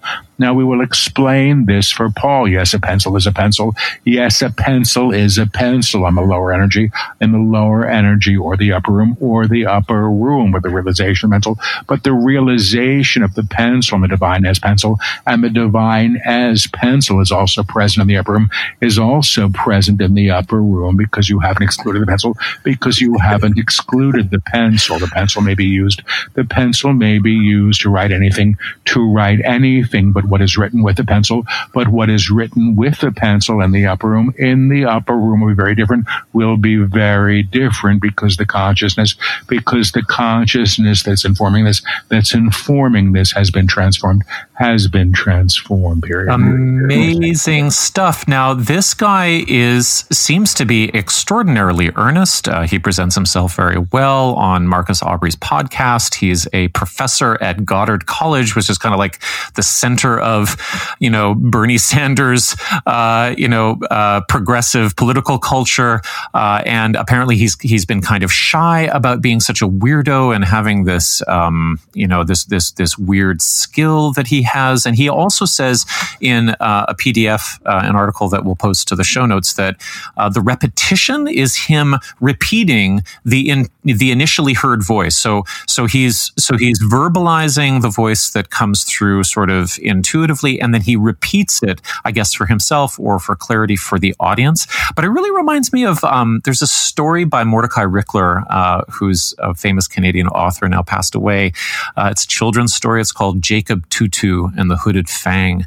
It's written in 1975, and this kid, um, he's the youngest member of the family. He has to repeat everything twice in order to be heard, and that's all I hear with this is that there's this kind of um, wordplay that is involved in the the kind of uh, I don't trance of of the the the experience here that really just sounds like a it sounds like a game, you know. And again, totally content free jargon. You know, I suppose you could bake it down like QAnon crumbs or whatever, but like I can't tell what it means. It makes me think of the the old MTV. They used to have this this uh, image that they would pop up on the screen in the early days of MTV, which was uh, uh, Rene Magritte, fam- the famous image of the pipe against a kind of a background, and it says, "This is not a pipe" Right, in French, right. right? It's like he's he's he's talk, doing some philosophical uh, treatise on the nature of of uh, la- how language attaches to the world, but in in a very sort of banal and and non you know interesting way. Right. So I wonder why is it channeled? Like why why was was it not cool being a professor? I'm I'm wondering what happened. Okay, so not all channels, right?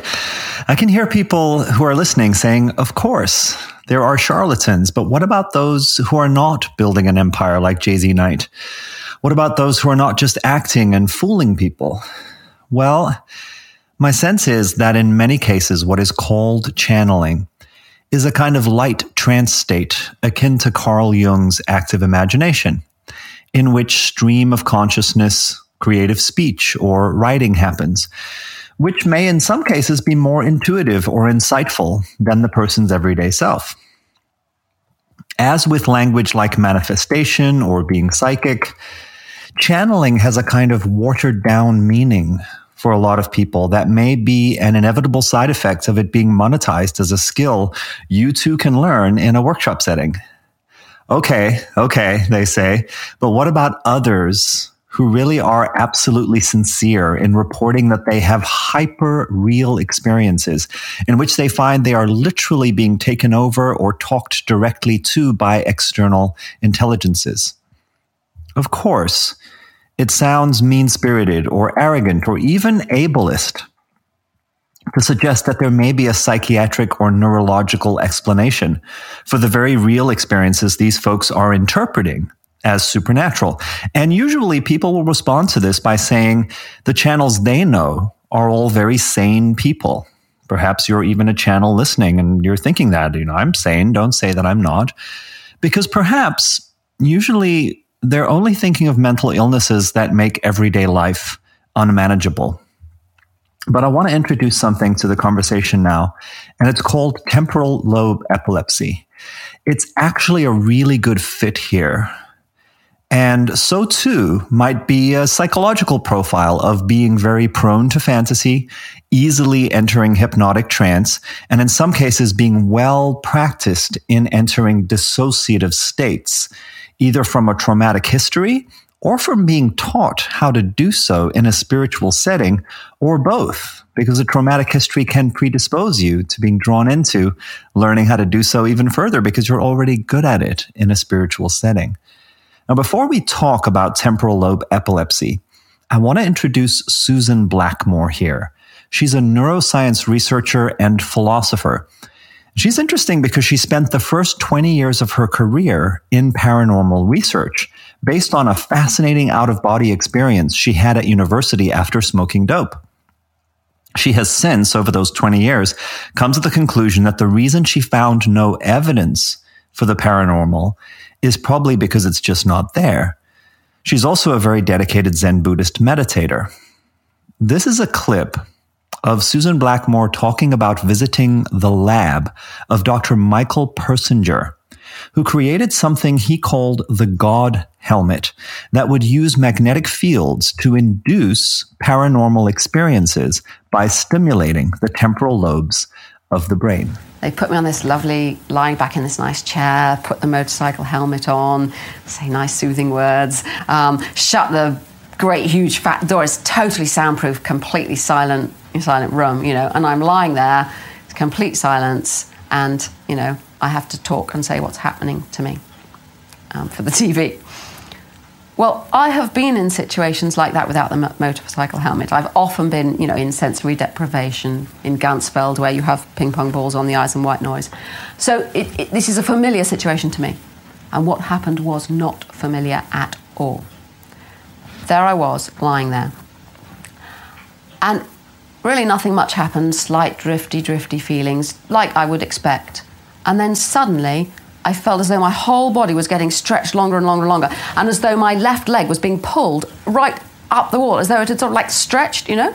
And, and then it, it went back again. And that was so sudden and so weird. I was like, wow, that's, you know, really weird. And then it was as though somebody had got hold of my shoulders and was like pulling pulling my shoulders as though it was pulling me up. So I simultaneously knew that I was still lying down on this thing and, and yet felt that I was sitting up So fine, nothing happens for a bit, and I'm just lying there, just drifty sort, you know, feelings. A bit as though I might be on the verge of having an out of body experience, but it never really happened. That sort of a feeling. And then suddenly I was angry. Really bizarre. It was just, I was furiously. Do you know how sometimes you get angry? You just really, you know, so mad. That, that sort of feeling, suddenly, there wasn't anything to be angry about, you know? And, and then it was gone. And, uh, okay. and then suddenly I was really frightened in the same kind of I don't know what I was frightened of. Just this awful fear, like creepy, skin crawling, horrible fear came over me and went away again. And these experiences were so powerful that, that the thought I was left with really was this I knew I had this motorcycle helmet on. You know, I could say, oh, well, you know, this is this is because of the motorcycle helmet. But what if you had those experiences without a motorcycle helmet? Okay, so now here's Michael Shermer. You may know him as the prolific author and founder of Skeptic magazine.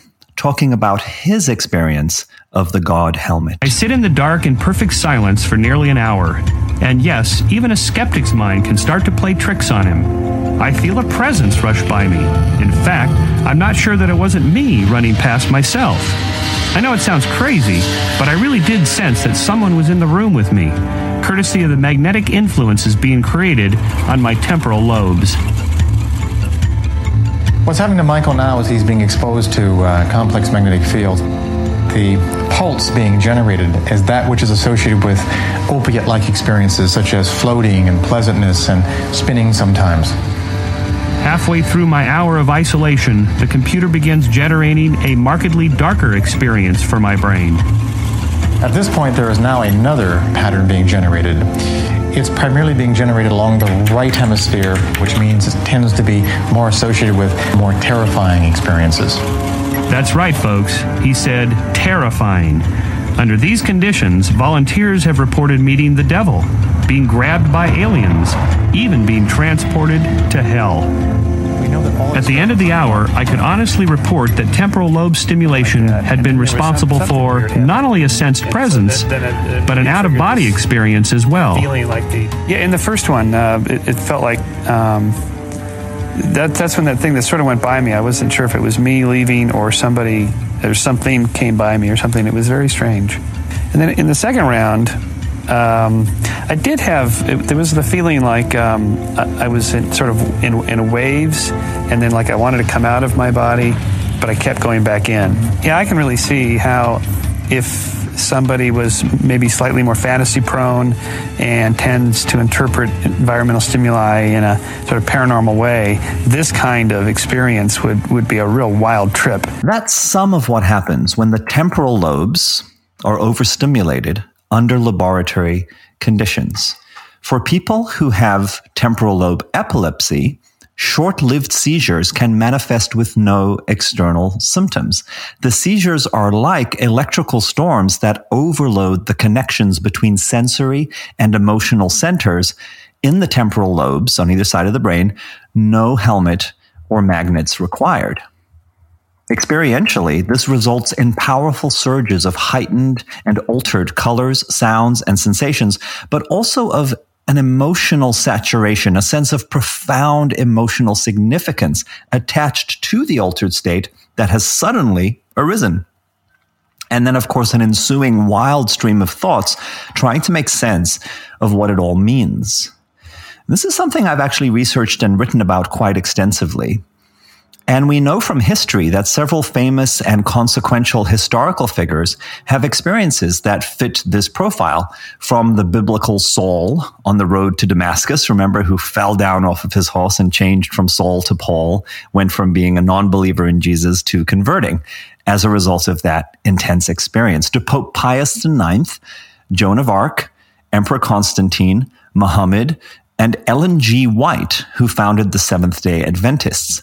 I'll go into more detail in my weekend recording for our Patreon supporters, but suffice it to say that this neurological explanation for very powerful, sudden, and naturally occurring altered states that humans tend to interpret as supernatural both fits the phenomena reported and can be present in people with no typical psychiatric symptoms, who indeed might be wise, compassionate, eloquent, conscientious, and sane in all other respects. They just have this unique, undeniable, powerful experience that's part of their interior spiritual life.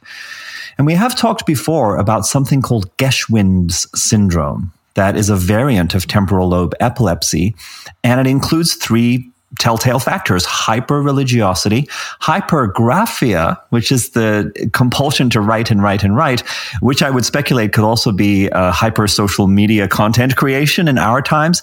And also atyp- atypical sexuality, usually, but not always, in the direction of suppressed sexuality for some reason, the way this plays out in the brain. And that's really interesting given that the major religions of the world have at their center voluminous sacred texts written by people claiming to be in direct contact with the supernatural presence who are often quite conflicted about sexuality. It's a fairly good fit. What appears to be unexplainable, except via the supernatural, can often be a good entry point into learning more about what the science and psychology that contextualizes the topic has to say. I know this can seem like it reduces the sense of mystery many associate with spirituality, but for me, learning more about the brain only increases awe and wonder at the multifaceted complexity of being human. So I want to end this part of the episode with uh, some not some breaking news, I suppose, but a kind of a realization that I've had, which is that. Uh, I believe Christiane Northrup is primarily inspired by the romper room mirror. Now, this comes out of Northrup not having dropped anything since the 19th, uh, when she claimed that her uh, Great Awakening installment wouldn't post. Uh, she posted that to Facebook, but and then in the previous post, she was doing her thing, of course, talking about the nervous energy of Uranus and so on. Uh, but then uh, in this video on Instagram, she pulled out a holiday card from a follower. It had a gold leaf bird on it, a peacock maybe, and she praised it and she thanked the viewer for it. And this is a repeated theme that she engages. She names the follower, she connects with them, she praises them. Some send her jewelry, some send her little poems, some refer her on to other channelers. It's all very chatty and, um, you know, social. And in thinking about why this is so compelling to so many people, like what deep cultural ties she might be pulling on, I thought again, she just rocks the mom so hard, but also kind of like church lady social coordinator. But then I thought also children's TV host from the 1960s. And then I realized that she reminded me of Miss Nancy from Romper Room. So here's an outro clip from 1984 where Miss Nancy looks out through her magic mirror at all the kids out there and does kind of what Christiane Northrup does, somehow impossibly makes them all feel seen and loved. But of course, Miss Nancy is not adding in anti vax paranoia. So, yeah, I mean, here we go romper, bumper, stomper, boom. And in Christiane Northrup's lingo, it's kind of like great awakening jargon. You have a good day today, friends. Yeah. I did. I, what? I had a Superman day. You had a Superman day? Well, I'm glad to hear that. Spider-Man day. Good, I'm glad to hear that. Well, you know what? Wait! You know what time it is? Time for me to see the friends at home in the magic mirror. Romper bumper, stomper boo, tell me, tell me, tell me do. Magic mirror, tell me today, did all my friends have fun at play? All my friends had fun today. I see David's having a special day today, and Olivia Joy had a special day on Sunday. I see Robin had a special day yesterday, and Dana's having a special day today, and so is Reginald and Edward John and Margaret. And I see I see Justin and Megan and Courtney and Brick and Mark and Rachel and Sheila and Caroline are all having special days, and Cicely and Ashley and Matthew and Jose, and I see Bonnie and Anthony and Joe had special days yesterday, and so did Tammy and Brandon and Gregory, and of course, friends, you know I see you, and I'll see you again.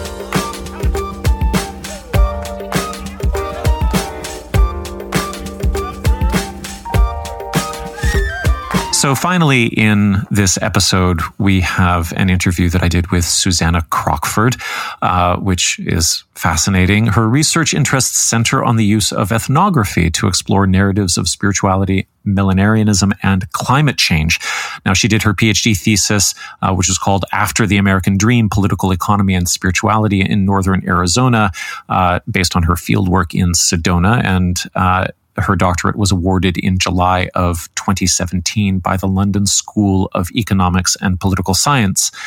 Uh, now, one current project she's involved with utilizes ethnographic methodologies to collect and analyze personal narratives of interconnection and interdependence of humans, non humans, and the climate. Here we are speaking. Thank you for taking the time, Susannah. Hi, no problem. Um, and great work on the Q shaman piece in religion dispatches. I always really appreciate when um, researchers can jump in and do public scholarship at critical times. So thank you for that. But um, I wanted to say you might have seen that some new footage, I think published by the New Yorker investigator, uh, shows him very competently leading uh, what looks like a legit evangelical prayer from the rostrum inside the Senate. And he even takes off his horns very respectfully. Um, now, I don't know his background enough to know whether or not that brand of Christianity is in it, but I'm just wondering whether it surprised you that he was able to fit right in and be accepted shoulder to shoulder with, I don't know, relative normies to the extent that normies sack a Capitol.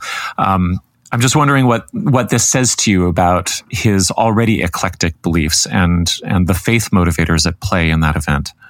Um, so I would say no, it wasn't actually that surprising to me. Hmm. Um, for one thing, he's obviously comfortable with the concept of Jesus Christ, so he has some element of Christianity in his background.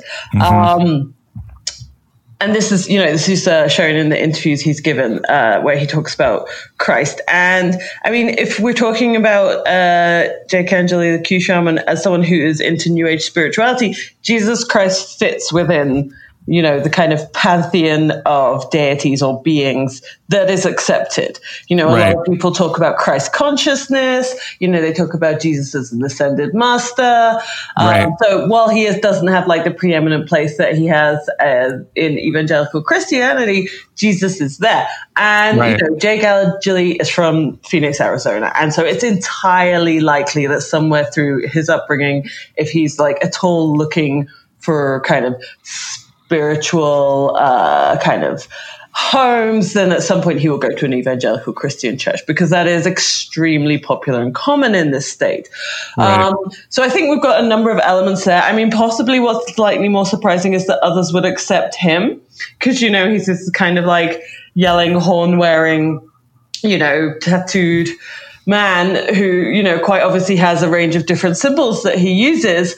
But, you know, again, the crowd was kind of made up of many disparate elements and they seemed to kind of be working on the principle of, you know, if you're with us, then you're fine. You know, there was also someone dressed as Captain Moroni from uh, right. Uh, LDS.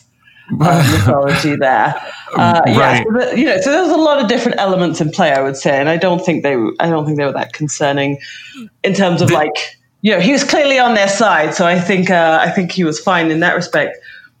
It seemed like the moment of tension was very easily smoothed over. There was a point at which he's in the gallery and he's chanting or he's doing a war cry or or however he would describe it. But a few minutes later he, you know, sort of grandly enters through the the top of the chamber down onto the floor as he's heading up to the rostrum. And there's a there's a moment where one of the guys on the floor is is shouting up at him to stop playing the fool.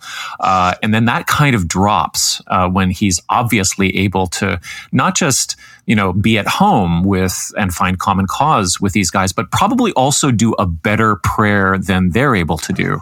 Um, yeah. because his like you know his articulation was excellent. His voice is booming. Uh, they were in the spirit it was it was pretty impressive.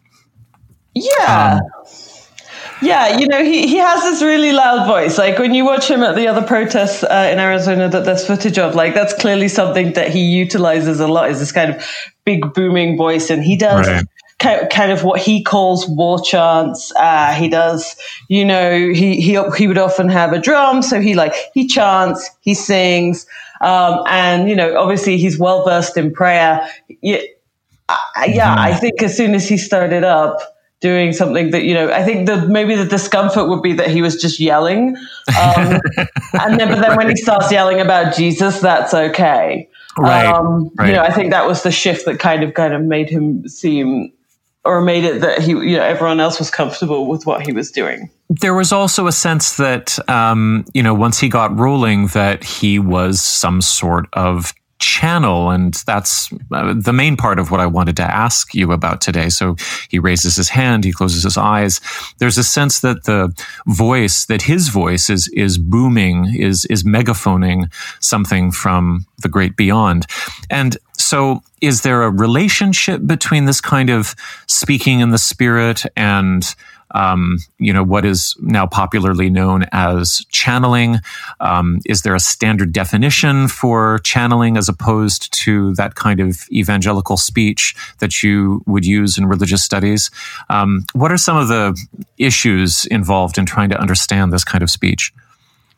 Um, So there's a number of questions there. I would say that in terms of like a definition of channeling Mm-hmm. um, in religious studies, probably not enough people have written about it for that to be an accepted definition. Wow. Um, I did look up the definition that I used, um, and I okay, and this I think channeling in terms of um, how different it is from the kind of uh, like that more kind of charismatic Pentecostal inspired speech. I think that would be very much uh, what we would call a, an emic distinction. I think they would see it quite differently.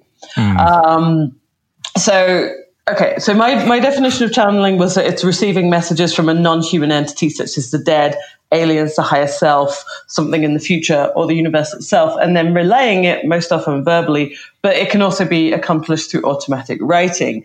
Now, hmm. inspired speech in terms of the kind of charismatic Pentecostal evangelical traditions, they would say that that it's God speaking through them. Right. But equally, someone who's a channeler would say, you know, this is the alien speaking through me. This is, you know, the spirit of this dead person speaking through me. So Right. on a functional level, it looks very similar.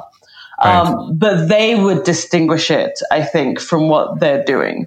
Um, and but you know when uh, people in religious studies study these things they do talk about them comparatively you know there's Right. some really good work on um, by Tanya Luhrmann, for example, on when people, when God speaks to people, especially evangelical Christians, and like, what is it like when God speaks to you? What does it feel like? What kind of, what does it look like? And then on the other hand, we have work from people who, for example, Michael Brown, he wrote his book called The Channeling Zone in 1999, who have studied channelers. He was in New Mexico. Um, and, you know, kind of what does that look like? And often the comparison that's made is actually not between the two, but between channeling and things like spirit possession and mediumship cross culturally. Right. Well, it brings me back to a, a point that we sort of touched on as we speak about the Q shaman, which is um, his acceptability within uh, that you know that that that team that took the the rostrum, and I wonder if a primary. I mean, one one thing that I think I would expect there to be friction around is that while they might be doing the same thing, his commitment is not only to Jesus. And as you said, within New Age spirituality, that Christ can be an ascended master or can be, you know, um, what did you say? Uh, uh, that that we can appeal to Christ consciousness, but there's no exclusivity. Like he's going to be compared to other entities or utilized in the same way as as other entities, and so like i'm wondering whether there's something almost like uh, imperialistic or um, i don't know colonizing about the new age in the sense that it can collect whatever it wants uh, and and and utilize it. Whereas you know from the perspective of the pentecostal um, the person who's who's speaking the voice of god they have to be very careful about who's actually flowing through them because it can't be the wrong person Yes. Um, so I would say your characterization for New Age spirituality is exactly right. So there's this idea of universalism in Yeah. New Age spirituality that anything can be used as your source. But Mhm. this in itself is, I, I would say, it's imperialistic. So there's these, this imperialism of universalism that you are the one who is positioned to go around and pick and choose as you want, and everything else is just open and available as a source to you, regardless of how people who are already connected to that source material may feel about it. Um, And on the other hand, yes, in evangelical Christianity, you have to be very careful because if what you're kind of I don't want to say channeling, but if what you're bringing through is judged to be demonic, for example, then suddenly Right. you may find yourself in an exorcism rather than uh, speaking the word of God. And there's um when you read works that are kind of dedicated to that kind of um, uh, kind of performance, then there, there's a lot of uh, steps that are taken when someone starts, say, speaking in tongues to say, you know, is this a, de- a devil? Is this the devil? Is this a demon? You know? Um, oh so wow! they- so there's actually there's a protocol, or is there there's a Rosetta Stone or something like that for the There utterances? is, there is, but it, it kind of varies depending on the church. So when I'm, I'm thinking really of uh, Vineyard churches and Jon Bialecki's work, he's written about this in, in detail. It's not something I study myself, um, but and so not all. I don't want to kind of say that yes. In every single church, they do this, but at least from what I've read about certain types of charismatic churches, you know, there are steps they will take to try and ascertain what is the entity that's speaking through this person. And so Right. it can often be based on audience response. Whereas in the New Age, it's much more accepting. You know, if someone sits down in front of you and says that they're channeling an entity from Sirius, most people go, okay. Yeah, there's no. Um, I mean, I want. I was going to bring this up later, but I might as well bring it up now. Is that one of the things that that I think I've noticed and we've noticed on the podcast about the channelers that are wrapped up in, um, you know, conspirituality or QAnon materials, uh, and they use the Galactic Federation, for example, as a proxy for basically it seems to be spreading QAnon propaganda. Is that there's no filter or sort of ritual guardrail for making sure that the information is valid. Um, you really just have to trust the person, and and it's amazing to watch them actually just ask for that trust, but not even have to ask because you know if they've shown up on Instagram, then they've got a message, and that's just what it's going to be. So there's there's a very big difference there. There's no community holding them in check.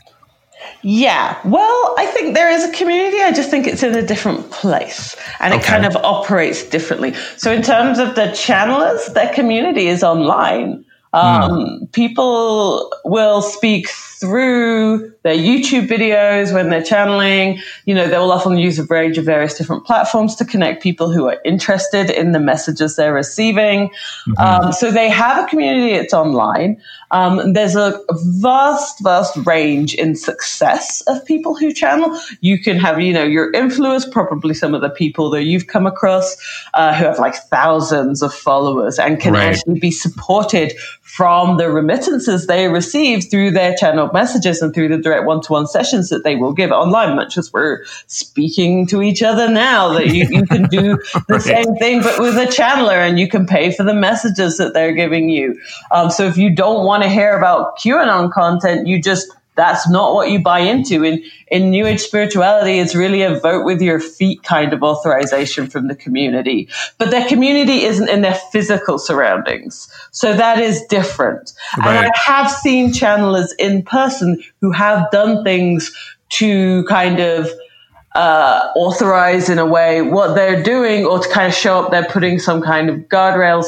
For example, I saw a channeler once, this was in the Sedona Public Library.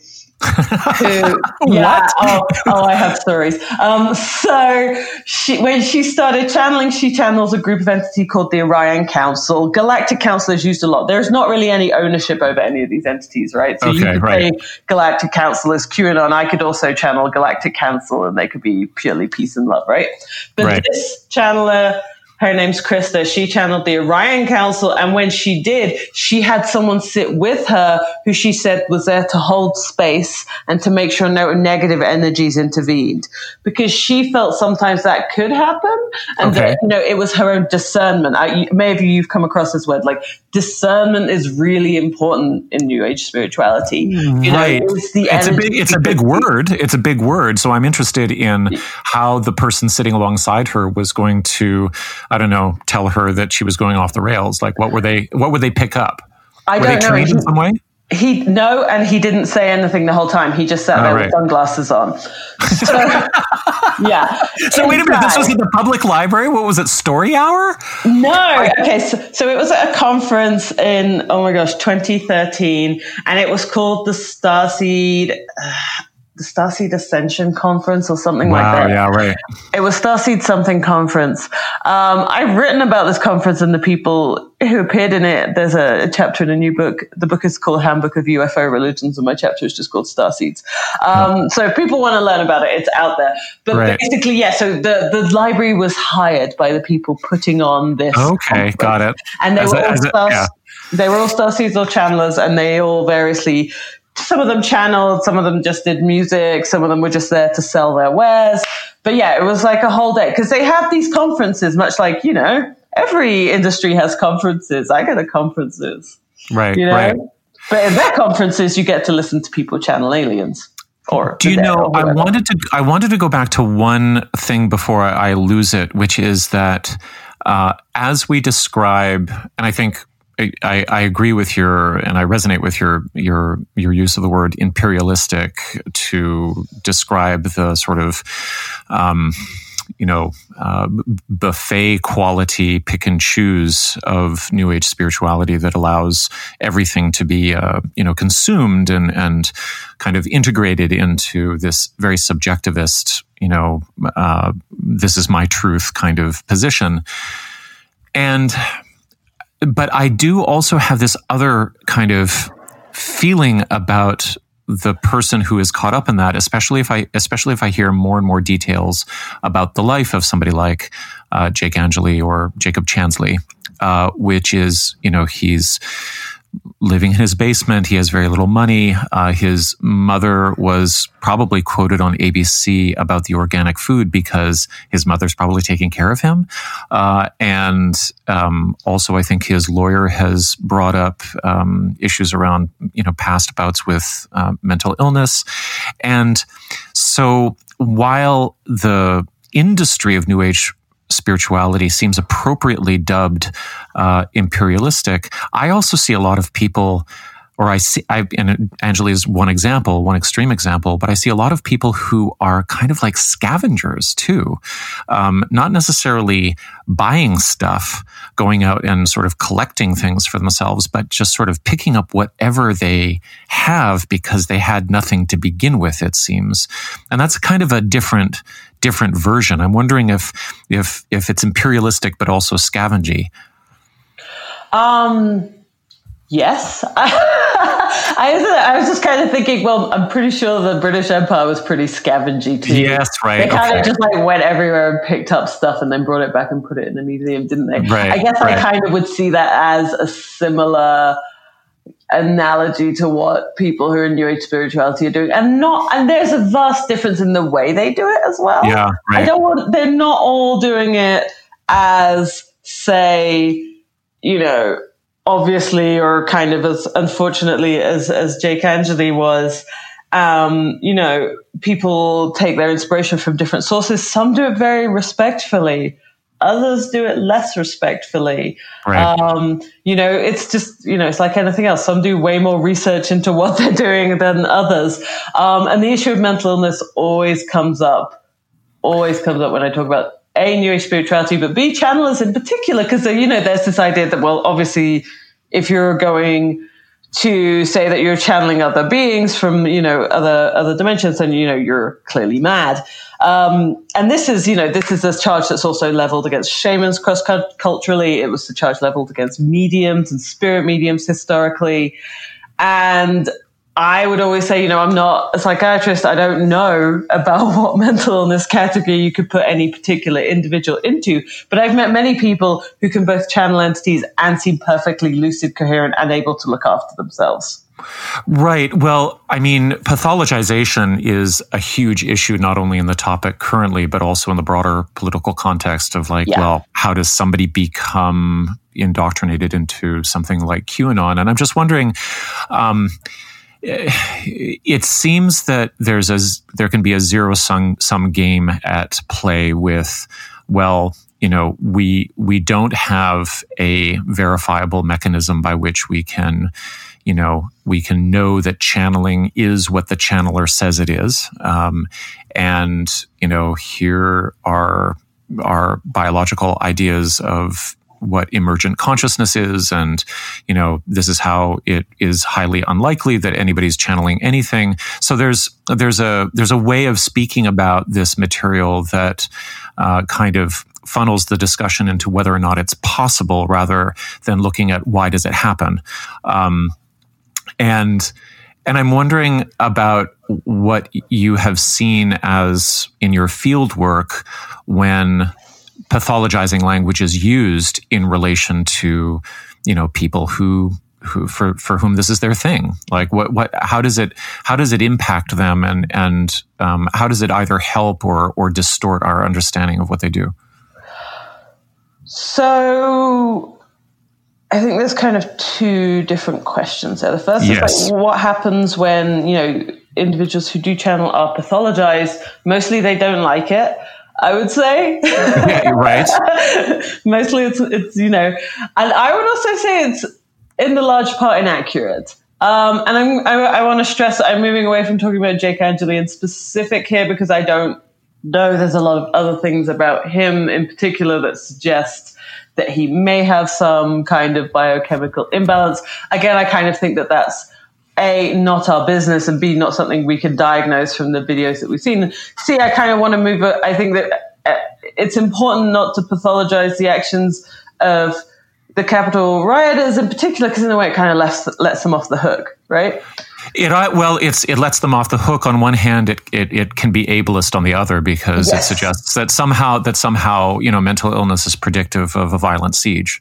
Yeah, and that you know Right. when it's you know when it's white people doing a vi- violent siege, then you know well they're probably you know they're probably mentally ill, um, and I think that's something we need to move away from. And the other question is really like you know, do I you know is this caused by some kind of mental illness? And I would say almost certainly no. There's a lot of evidence that actually when people are channeling, what they're doing is something much more akin to hypnosis. Um, that you know, when people study things like spirit mediumship, spirit possession cross culturally, a lot of the people that are taking part in it are people who have no sign of any kind of uh, biochemical imbalance in any other aspect of their life. Um, you might find it interesting to know that there is an Israeli uh, sociologist, uh, Adam Klin-Oron, who has written an article called How I Learned to Channel. Um, and this was published in American Ethnologist. This was published in an academic peer reviewed journal. Um, you know, and he went to a 10 week course in Israel. He learned how to channel and he channeled, you know? So it's, you definitely. Okay, so this is a real. Okay, wait, hold on So now. it- it's a thing you can do. So it's Yes, like an but- but- ability or a skill you can train. Okay, all right, but however, however, like uh, what I what I wouldn't. I've- Okay, I have to read the article evidently, but how should, would you? Okay, all right, cool. But how would I? How would how would a person self consciously approach this as a skill to use? Uh, like, what? Why isn't the title of the article "How I Learned to Mimic"? In a hypnotic trance, what channelers say they do when they're channeling. Do you know what I mean? Like, there's something ironic about that whole research process to me that I wonder if it, if it, uh, if it would resonate with the people who are full on channeling. Yeah, I mean, I think that they would probably say that it was fine. I mean, he he learned to channel at a, a, a series of, of workshops and in a a ten week course, literally called "Learn How to Channel." um, and the channelers I've spoken to are saying, yes, you know, you can do this. Not everyone has the same ability. That's why I would liken it to hypnosis. There's a lot of research done on hypnosis that not everyone is hypnotizable, right? That Right. some are more susceptible than others. And it's probably something neurochemical going on that determines whether you can do this or not. But there's um, excellent work on this by, uh, again, Tanya Luhrmann and her collaborators. She's a psychological anthropologist. She talks about this concept of absorption, um, which is kind of a combination of hypnosis and imagination. But it, it's an ability that can be trained like any athletic ability. And just like, you know, say you could probably run faster than I could. Maybe Right. I could channel and you can't. So there's like a, a talent and a training involved in religious experience. And that Right. people who enjoy being absorbed in kind of imaginative t- internal worlds, like people who can read a novel and be completely absorbed in that novel. If you have that ability, then you're more likely to be able to learn to tra- to channel. Right.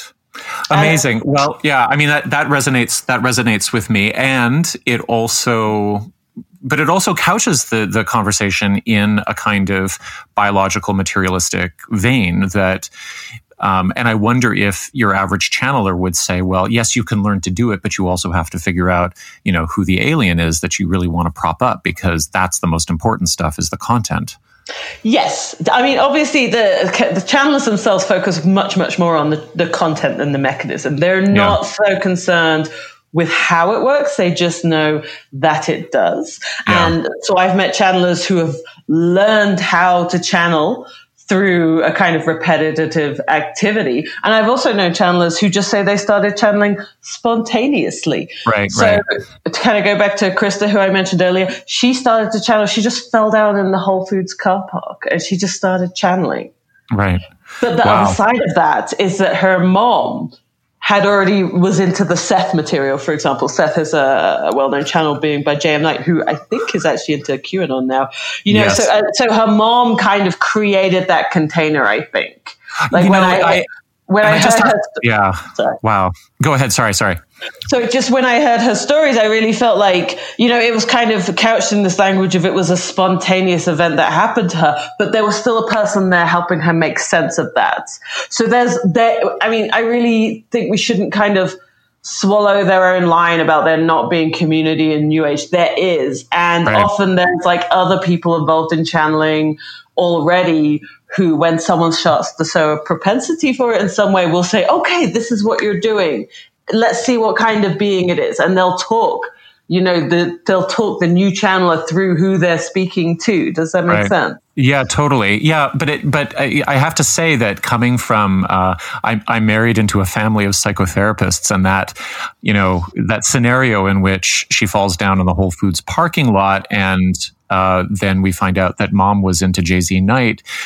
Uh, that sort of immediately puts me in the mind of, oh, okay, well, what kind of internal family systems pressure is there to either join the program or to get a new different type of message from the cosmos than mom gets or to please mom or so that's where I go. It's very interesting to to to see the biases in my interpretive lenses. Yeah, and I would say that it, her story isn't necessarily typical. So another channeler I met, and his is probably the most fascinating story to me because he learned to channel through his job as a court stenographer. So you know, stenographers are those people with the keyboards and they're just like typing constantly. So they're constantly hearing words and typing words, right? And so his name is Amateo Ra, and he, that's the name he gave himself.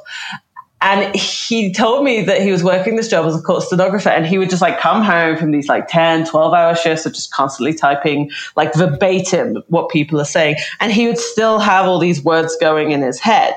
And then they would just become, he said he saw them as like lines of text. And then suddenly other things started to come through, these other voices. Wow. And then when he left that job, you know, he, but he was also interested in all this material. Like he was looking at various different websites. And then I think he went to um, Tulum in Mexico, which is a very well known kind of New Age spiritual site. And he was with quite a well known channeler there, Solara An-Ra. And she told him to channel. She was just like, okay, you can do this, channel. And he started speaking in this way, in this kind of flow that he'd already learned through his job. So in that way, you could kind of see that rather it being like an internal fam- family dynamic, it's a skill he was learning to do a job. And then that skill kind of developed into something else that then became a religious experience. Amazing. Uh, That's an amazing story. I really love that story. Now, I'm wondering about the channeler that he ran into in Tulum. Did she have like large influence? Was she wealthy? Was there something in it for her to get him on board with her particular program? Yeah, so I think she was actually running a course that he was on. So Solara An-Ra is quite well known. She's a British uh, channeler, psychic, light worker, and she runs courses. So she makes a living off this. I'm just looking at her website now. Yeah, so she does Star Councils of Light, and she's one of the people who's credited with things like 1111 becoming important. In Oh, okay, right. spirituality. So in terms of like the kind of online community of channelers, she's very well known. Yeah. 1111 makes me think that, uh, oh, I didn't realize that within this community there are people who have kind of like top 10 hits, right? Like that, that certain people will come up with certain ideas and, and will they be tagged to them? Will they have kind of like a lineage develop from, from, uh, from those psychic events? Interestingly, no. I feel like actually it's the scholars of religion who are way more interested in where stuff comes from. I was like, where does 1111 come from? And people would just say, well, it's just something that appears. And that's how you know that you're kind of, you know, becoming aware of these kind of higher spiritual energies. Like people would say that's when you know the extraterrestrials are contacting you because you keep seeing 1111 on your like displays on your clock. Yeah, I mean it's very interesting because because like for me the question of provenance is the question of influence and like whose workshop communicated which ideas to whom and how much money got made by that communication. You know, so I, I can understand that that community wouldn't be that interested in in sort of pinning that down because it actually works to the benefit of you know the the marketing of the skill. This is a very cynical view, I suppose, but um, there there'd be an interest in sort of covering over where things came from because the goal would be to to you know project a kind of universality to the messaging. Yeah, and also I think it's just a tradition where like it, the provenance just isn't that important. Like there are some traditions, you know, where it's incredibly important who said what and where it was written, and New Age spirituality just isn't. Uh, words and like practices can become free floating because Right. it's not really important where you learned it or who you learned it from. What matters is what it does for you, right? It's all about your this is also very consumerist, isn't it? This is also It very is. right, right. I mean, it's kind of like because you don't know, you didn't know where your iPad came from or who made it, but you kind of float around and it's manifested, and the same thing Okay, happened with your car. It's right. still branded as an iPad, right? And so that's why I say it would say it's, it isn't cons- consumerist because they're actually not that Ah. concerned with branding. I see. Okay. They're not that concerned with branding. Okay. I mean, people who make money from it are, Yeah, as right, I say, right. I think it's really important not to take the spokespeople who are able to make a lot of money for the whole kind of discourse or the whole community. Okay, Um, all right. So so maybe this is a good thing to ask you, which is that do I have a distorted view of channeling because uh, over the last I mean I've I've known about channeling for for decades probably, but over the last six months or so I have focused primarily on messianic channeling influencers who are you know commenting on COVID or QAnon and they have 100,000 followers, but their relationship as celebrities to what you're describing as kind of like a, a, a broader and more diverse religious culture is has to be taken into account. Like they're not you, they're not spokespeople necessarily. They they they have figured out how to monetize something, but that doesn't mean that they they they own the religion. Yeah. And I would say it's it's always important not to kind of mistake the most prominent kind of representatives of any kind of religious form with like for the way everyone does it. Right. And I would say that probably the channelers that I've seen who are kind of famous channelers who are paid lots of money to appear at, say, conferences or run their own workshops, and they can charge thousands of dollars for people to attend. It's usually in a beautiful location. Like they're probably more off putting than the people I've watched channeling in the Sedona Public Library. Do you see Right. the difference? Um, Yeah, right. You know, and I would say, especially when you're talking about things like the QAnon messages, like, yeah, tho- those, a lot of those now are, it's incredibly problematic, the messages that they're, that they're putting out there. And I think it's become more problematic. So I did my fieldwork in Sedona in like 2012, 2014. Um, and the whole QAnon thing really wasn't big. Um, there were some people who were into spirit- spirituality who were very right wing. So it's not an unknown crossover, at least in Right. terms of my own experience. For example, I met a psychic who was convinced of the birtherism that, you know, Obama was a Muslim and born in Kenya. Like she was convinced. Right now, Um, did she did she use her skill to ascertain that that was true in a way that was separate from the way in which Donald Trump was lying about how it was true, or or did she verify it through the religious practice? No, I don't think she did. She was actually an artist, and actually, she was quite a reluctant psychic. And when she was telling me her psychic experiences, I was just thinking, "Oh, wow, that just sounds like something that didn't that happened to you that you didn't want. That it, it was kind of avolitional, and it was kind of these like experiences of like kind of seeing a stop sign and screaming, and then at the same time, her daughter has a car accident. So she she'd had all these experiences that made her think that she was psychic. But then, separate from that, she then said, "Well, you know that Obama is a Muslim," and I was like, "What?" right, Yeah, she was actually more convincing as a psychic than she was when she moved on to birtherism. So the two weren't connected at that point, at least for that individual. And this is definitely something that's happened over the last few years that this kind of, the, this QAnon content has become very popular and a lot of, like we mentioned, JZ Knight, you know, there's a lot of the other channels that, for example, that I saw back then that when I check in with them now, they're also doing the kind of COVID is a hoax. Um, mm-hmm. Kind of, they don't say necessarily QAnon explicitly, all of them, but you know, the themes are there. Um, you know, they'll be talking about, you know, save the children. They'll be, you know, they'll be like, you know, yeah, they'll be receiving messages that tell them that they think that, you know, they, these children really are hidden in these underground bases they know because they're you know, on a higher plane kind of thing. Right. And so I think it's got more problematic. So maybe you're cynical because that's something that's happened over the last few years.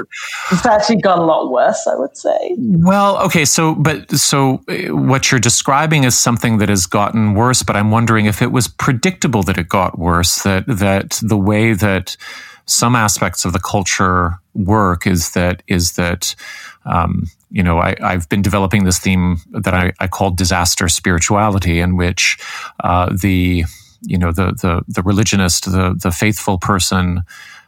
Uh, applies their ideology opportunistically to the thing that is most that has most cultural currency at the moment. And so I'm wondering like if channelers back in 2012 birtherism might be might have been something that was I don't know, juicy or or transgressive to add to the personal profile, but QAnon has a lot more click potential, and I'm wondering whether that degrades the the you know whatever claims the the culture would have to well we're doing something that is that it that feels authentic to us and that that, that gives us you know life meaning and so on. Um I think there's possibly two things going on behind like why QAnon got so popular in this particular culture. And like one of it is kind of there were already some quite strong authoritarian uh, trends within New Age spirituality. This kind of like demand for purity, for example. Right. And you know, you've mentioned ableism, um, and there's also kind of the sense of um, yeah, like using other cultures in a way that is appropriative and disrespectful. Um, I think these are all trends that were already going on that made QAnon seem more kind of it was it was like it was kind of feeding from it, I, I, like to call it swimming in the same sea. Um, right. you know there's a lot of the themes in Q, QAnon for like for example underground bases. I've been hearing about underground bases for years. People in Sedona oh, okay, right. underground alien base. Um, and that, that it just basically seems to have got shifted so that the the, the, the, children are being held in the underground bases right? Right um, so it's not already, like it's yeah, it's not like military installations are are being formed. So so it, it's it's flipped from uh, something is being hidden from us that could be of potential benefit to something is being hidden from us, which actually signifies the way in which we have devolved as a culture. Well, it's both. Um, so, it, I mean, Jake Angeli talks a lot about what's being, all the hid, science that's being hidden in underground bases and by the military. And this is a really, really common, huge theme in New Age spirituality that seems to go into QAnon as well. That the military, the government has all this secret technology that they're keeping from us that would benefit us. For example, you know, free infinite em- energy, but they're keeping it for themselves. And the other side is the nefarious things that they're doing. Um, right but again, these conspiracy theories about the New World Order were already there in New Age spirituality. I, I heard all about the Dark Cabal when I was in Sedona. And, um, you know, that there's this kind of New World Order that, you know, obviously it's kind of uh, an evolution of these kind of anti-Semitic conspiracies about, you know, b- banking cartels running the world. That was all already pre- present. So that's why I would call it swimming in the same sea. Um, right. And the other side is maybe some of it is opportunistic. That maybe it, it's it's hard to make a living as a channeler, right? You're basically in the gig economy. You're like out there schlepping every month for your views and for your your one-on-one clients, and you know it's hard to make a living. So if something comes along that's very popular, some people are going to jump on that bandwagon because right. it makes it easier. And that's right. understandable. You know, these are all individual practitioners. They don't have a supportive structure that's going to fund them. Right, right. Well, speaking of that, I wanted to ask uh, I think I have two more questions, and one is related to how technology has impacted and changed channeling, because it's occurred to me that while, according to the definition that you gave off the top, that the the the belief, the sensation that one is hearing uh, a you know an alien or divine or external voice or content and can then communicate it. Uh, I think prior to the internet uh, or prior to to social media influencer period, um, we have the the iteration of the channeled content meeting human beings usually in a space. And so I think JZ Knight is a really interesting person in this regard because she gets her start in the 1970s or whatever, and she's been she's been at it for almost 50 years, uh, and now her channeling can have an online audience, but that online audience is also invisible, right, to them. And so we have a a source that's coming from beyond, and then the channel is sort of speaking it into the void. And I'm wondering because they, they can't see who's following them. They can, they can have they can have you know like numbers and whatever, but it's not like they can see how it land how it's really landing in in, in any kind of traditional sense. Um, so I'm wondering if if that's changing the nature of channeling. So I think that for channelers, the the internet in general, but specifically like social media and video sharing sites are kind of portals. I think that's how they would see them, and that therefore it makes it fits really well with what they do. Right. Um, because they get their, their their messages from this other source, and then they just kind of put it through this this box essentially, and then Right. it spreads out to thousands of other people. So that makes sense in terms of what they're doing, right? And I would say that most of the channels I knew were probably more comfortable online than they were in person. Um, right. And maybe that was just the time because I remember reading about like 19th century mediums and it was all very kind of physical, right? Right. You know, especially when you look at something like animal magnetism or mesmerism, where there's like actually a mesmerist there, like doing hand motions to kind of induce these states in Right, the right. media. You know, and in a hypnosis, that's similar as well, right? It's like the stage performance is, is, is really a crucial part of it. But I think for online channelers now, or just channelers in general, but the ones that, who work primarily online, I think that actually they're, they're more kind of comfortable just kind of zoning out behind their computer Hmm. and then they get an immediate reaction because they they get an immediate reaction not just through likes but through comments through Right. people messaging them. Um, and so then it's like yeah it's like the people on the other side of the portal. So they're kind of taking the message down. They're a conduit and they're putting it out through a portal to other people. And i think that for them that makes absolute sense. You know, it, it actually reminds me that in the cult that I was in, um, one of the cults that I was in, it was called Endeavor Academy. The uh, leader, his name was Charles Anderson. Uh, in the last three or four years of his life, he got onto a kick of making videos that the production team would slave over to uh, put out on VHS and then mail all over the world. And, you know, they were bizarre and repetitive and, and terribly boring. But he had this distinct impression that it's not just the lesson of the Course in Miracles that he was teaching or his improvised commentary on it, but that he would gaze into the camera as though the technology itself was a sign or it was representative of the content that that it was um, there was something self-similar between the content and the broadcast that that as you say it was a portal. And it's very interesting to remember that. He would like you know gaze into the camera eye as though as though it was into some sort of universal devotee's eyes. Yeah well gazing is a practice right? Have you heard right. Braco? yeah. Uh, yes Yeah, yes. so- right. Yeah, and I think there's another one. John Van. gosh, I'm going to forget uh, john john de Ruiter John de Ruiter. Thank you. I was going yeah. Van because I knew it Joy, was Joy, Van. Joy, Joy de Ruiter's the gazer the big gazer Yeah, gazer. So, and I've done gazing. It's so uncomfortable. I Uh-huh. hate it. So, in in one of the Ascension conferences where there were people channeling, uh, one of the kind of kind of group practices that they got us to do was to turn to the person next to us and gaze yeah fixedly at one eye for Right. one minute. And it's Right. so uncomfortable and it's so intrusive.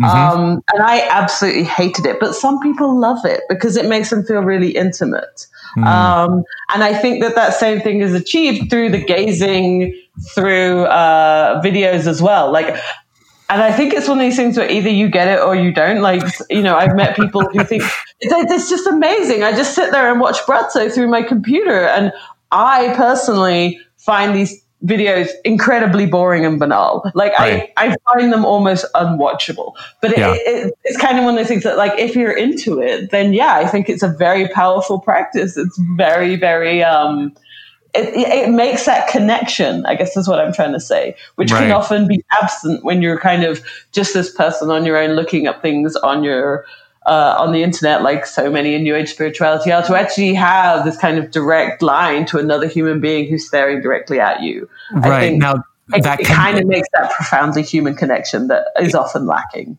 Yes, and that can also be profoundly manipulated. And this is my last question, which which is related to you know the fact that I am a, a cult survivor, and I think the one of the biases that I come at this subject from, and I, I think that this is true for at least Julian as well, uh, my colleague on the podcast, is that um, this entire field, uh, this entire uh, practice, seems to be rife for uh, or or very vulnerable to manipulation. And um, if a person is cynical in their approach to channeling and adopts all of the mannerisms and understands how the language works and begins to um, monetize that as as kind of like a you know a, a, a an affect. Um, you know, there's a question of potential financial abuse. There's the question of, you know, whether or not the channeler is going to communicate messages that uh, the follower should, you know, go to Washington, D.C. on January 6th. There's, there's all kinds of manipulative possibilities. And so I'm wondering, how do you, as, as an ethnographer of this stuff, look at the difference between, um, benign hobby level you know internal states of prayer practice and where that can cross the line into somebody using a kind of charlatanry to manipulate others. Like how do you find that line or think about it? So, um, so my basic position on spiritual abuse is that it's a form of abuse, right? Yes. And just like domestic abuse, there's a structure that can be taken advantage by people who are manipulative, controlling, exploitative of others. But that Yeah. doesn't mean that it's necessarily the, the the structure, the institutions fault. Sometimes it is, sometimes it isn't. But it's not something inherent to the structure, is what I'm trying to say. Yeah. Um, just because domestic abuse exists in the home doesn't mean no one should get married. Uh, is the analogy I like to use. Um, you know, and that's often the institution that is the most rife with abuse, right? Is your intimate relationships and channeling spiritual practitioners. It's another form of intimate relationship. You're letting someone into your life, so of course there's potential for abuse. Um, and uh, you know, where do you draw that line? It really depends on what the relationship is between the person watching the channeler and the channeler and how that relationship is being enacted. You know, are they constantly asking for money? Are they telling them to go to the Capitol to lay siege to the, you know, to the Right. government? Like, obviously those things are incredibly negative and no matter what the relationship structure is, you shouldn't be doing those things. Right. Um, but again, I and this is where I kind of my position is more of an ethnographer, and I, I've also been across groups that you know you you might call a cult. I've not been in them myself in the same way that kind of that you're speaking of, you know, but I, mm-hmm. I've been around them and I've like visited them, and I've, I've definitely got in situations where I thought this is harmful and I'm going to stop doing it. And, you know, my experience is very much like that's something that you have to judge for yourself. That's not Yeah. something I can tell people. Like, I can't look at the way a channeler is interacting with someone and say, well, I don't think you should be doing that. Well, okay, maybe I can and I would. But I think that it's up to each person to kind of draw their own boundaries and say, you know, this is as far as I go and no further. Um, and I think that that's something that you personally would know about rather than kind of me going along and saying, well, these are the characteristics that you have to look out for in an abusive channeler. There's all different ways people can be abusive, right? Right. Um, right. And I, I, I just, I hesitate very much from kind of making any kind of kind of checklist for people to look out for in terms of the way channelers are behaving. Like if you want to hear QAnon material and you're into, you know, extraterrestrials, then you might want to listen to a channeler who's saying those kinds of messages. It doesn't necessarily mean you're going to take up armed rebellion against the government either. Um, I would also make that distinction. Just because a channeler is saying they're getting a message about a certain topic doesn't mean that that person is necessarily going to act on those messages in a way that is harmful and violent. Right. You know, it probably can't. It, it, probably can't help help though, right? sure, but again, and this comes from working for a long time in kind of the study of new religious movements and new religions. It's very easy to look at people doing things that you disagree with or that yes. you think are weird and then say, I think that's harmful, right? This happens again and again and again in the history of new religions. You yes. also have to look at the behavior. You also have to look at kind of what is happening because of the messages those people are giving out. Right. And it, you know, it's the whole context. It's not just what the channeler is saying. You know, kind of going back to what we were saying about Jake Angeli, there's obviously a lot of other things going on in his life, right? Right. Um, you know, not everyone who's been through the same things he will have is going to make the choices that he did. And he's still ultimately responsible for those choices. Yeah. And I suppose we're responsible for the instinct to sort of zero in on one aspect of a person's life and try to attribute all kinds of behaviors to it. When I think what I'm picking up from the study of religion is that, um, you know it's it's both it's both one part of a person's life but it's also uh, very diverse within that person's life in terms of of what it actually motivates them to do. Yes. Probably one of the like great pieces of wisdom i got studying anthropology was that nothing has a single cause. Like hmm. there's no one reason for why anything happens and you've got to look at the total context. You've got to look at you know it's not just this person's listening to these channeled messages. You know, it's also, you know, what's going on in their life financially. Yeah. What's going on in their family? What's going on with them emotionally and psychology and psychologically? All these things combine to create that person's everyday social reality. And when people do get involved in, say, violent acts or they get involved in abusive relationships, I always try to look at like what are the structures that were either enabling or helping those people get out of those situations. Right. Yeah. Right. I mean, I think it's also that is kind of a guidebook for, you know, not I mean, because the, the, the, impulse to zero in is the impulse also to solve the problem as though the problem is going to go away in some kind of, in some kind of snap of a finger. And, and it probably won't because, yeah, lives are complex. Yeah. And, you know, I always say, you know, I feel like when you're one of the people who researches new religious movements, you always at some point get asked, how do we stop groups that may become violent? How do we stop people that may be in a situation that they're finding abusive? Mm. And I always say things like, look, you don't look at their beliefs, you don't look at their practices, you know, you enact things like gun control. Mm-hmm. You know, if you don't want, you know, there to be more violence in society, then you've got to take some real and effective action against domestic violence. So many of the people who go on to commit large acts of terror and violence started as domestic abusers. And so if we had some like serious support for survivors of those situations, you will often stop that before it escalates. It's very interesting because to sort of dodge that and to focus on uh, religious practices really lets some some much more difficult and contentious things off the hook. And I hadn't really thought about it that way. Um, but you're right. I mean, I think I think that if uh, if if uh, the U.S. had a some kind of system of universalized healthcare, that QAnon would be nowhere near as big as it actually got. Yes, I say this all the time because right. I talk about anti-vax. A lot of people are like, "Oh, what could we do?" And I'm like, "Get socialized medicine." right. Exactly.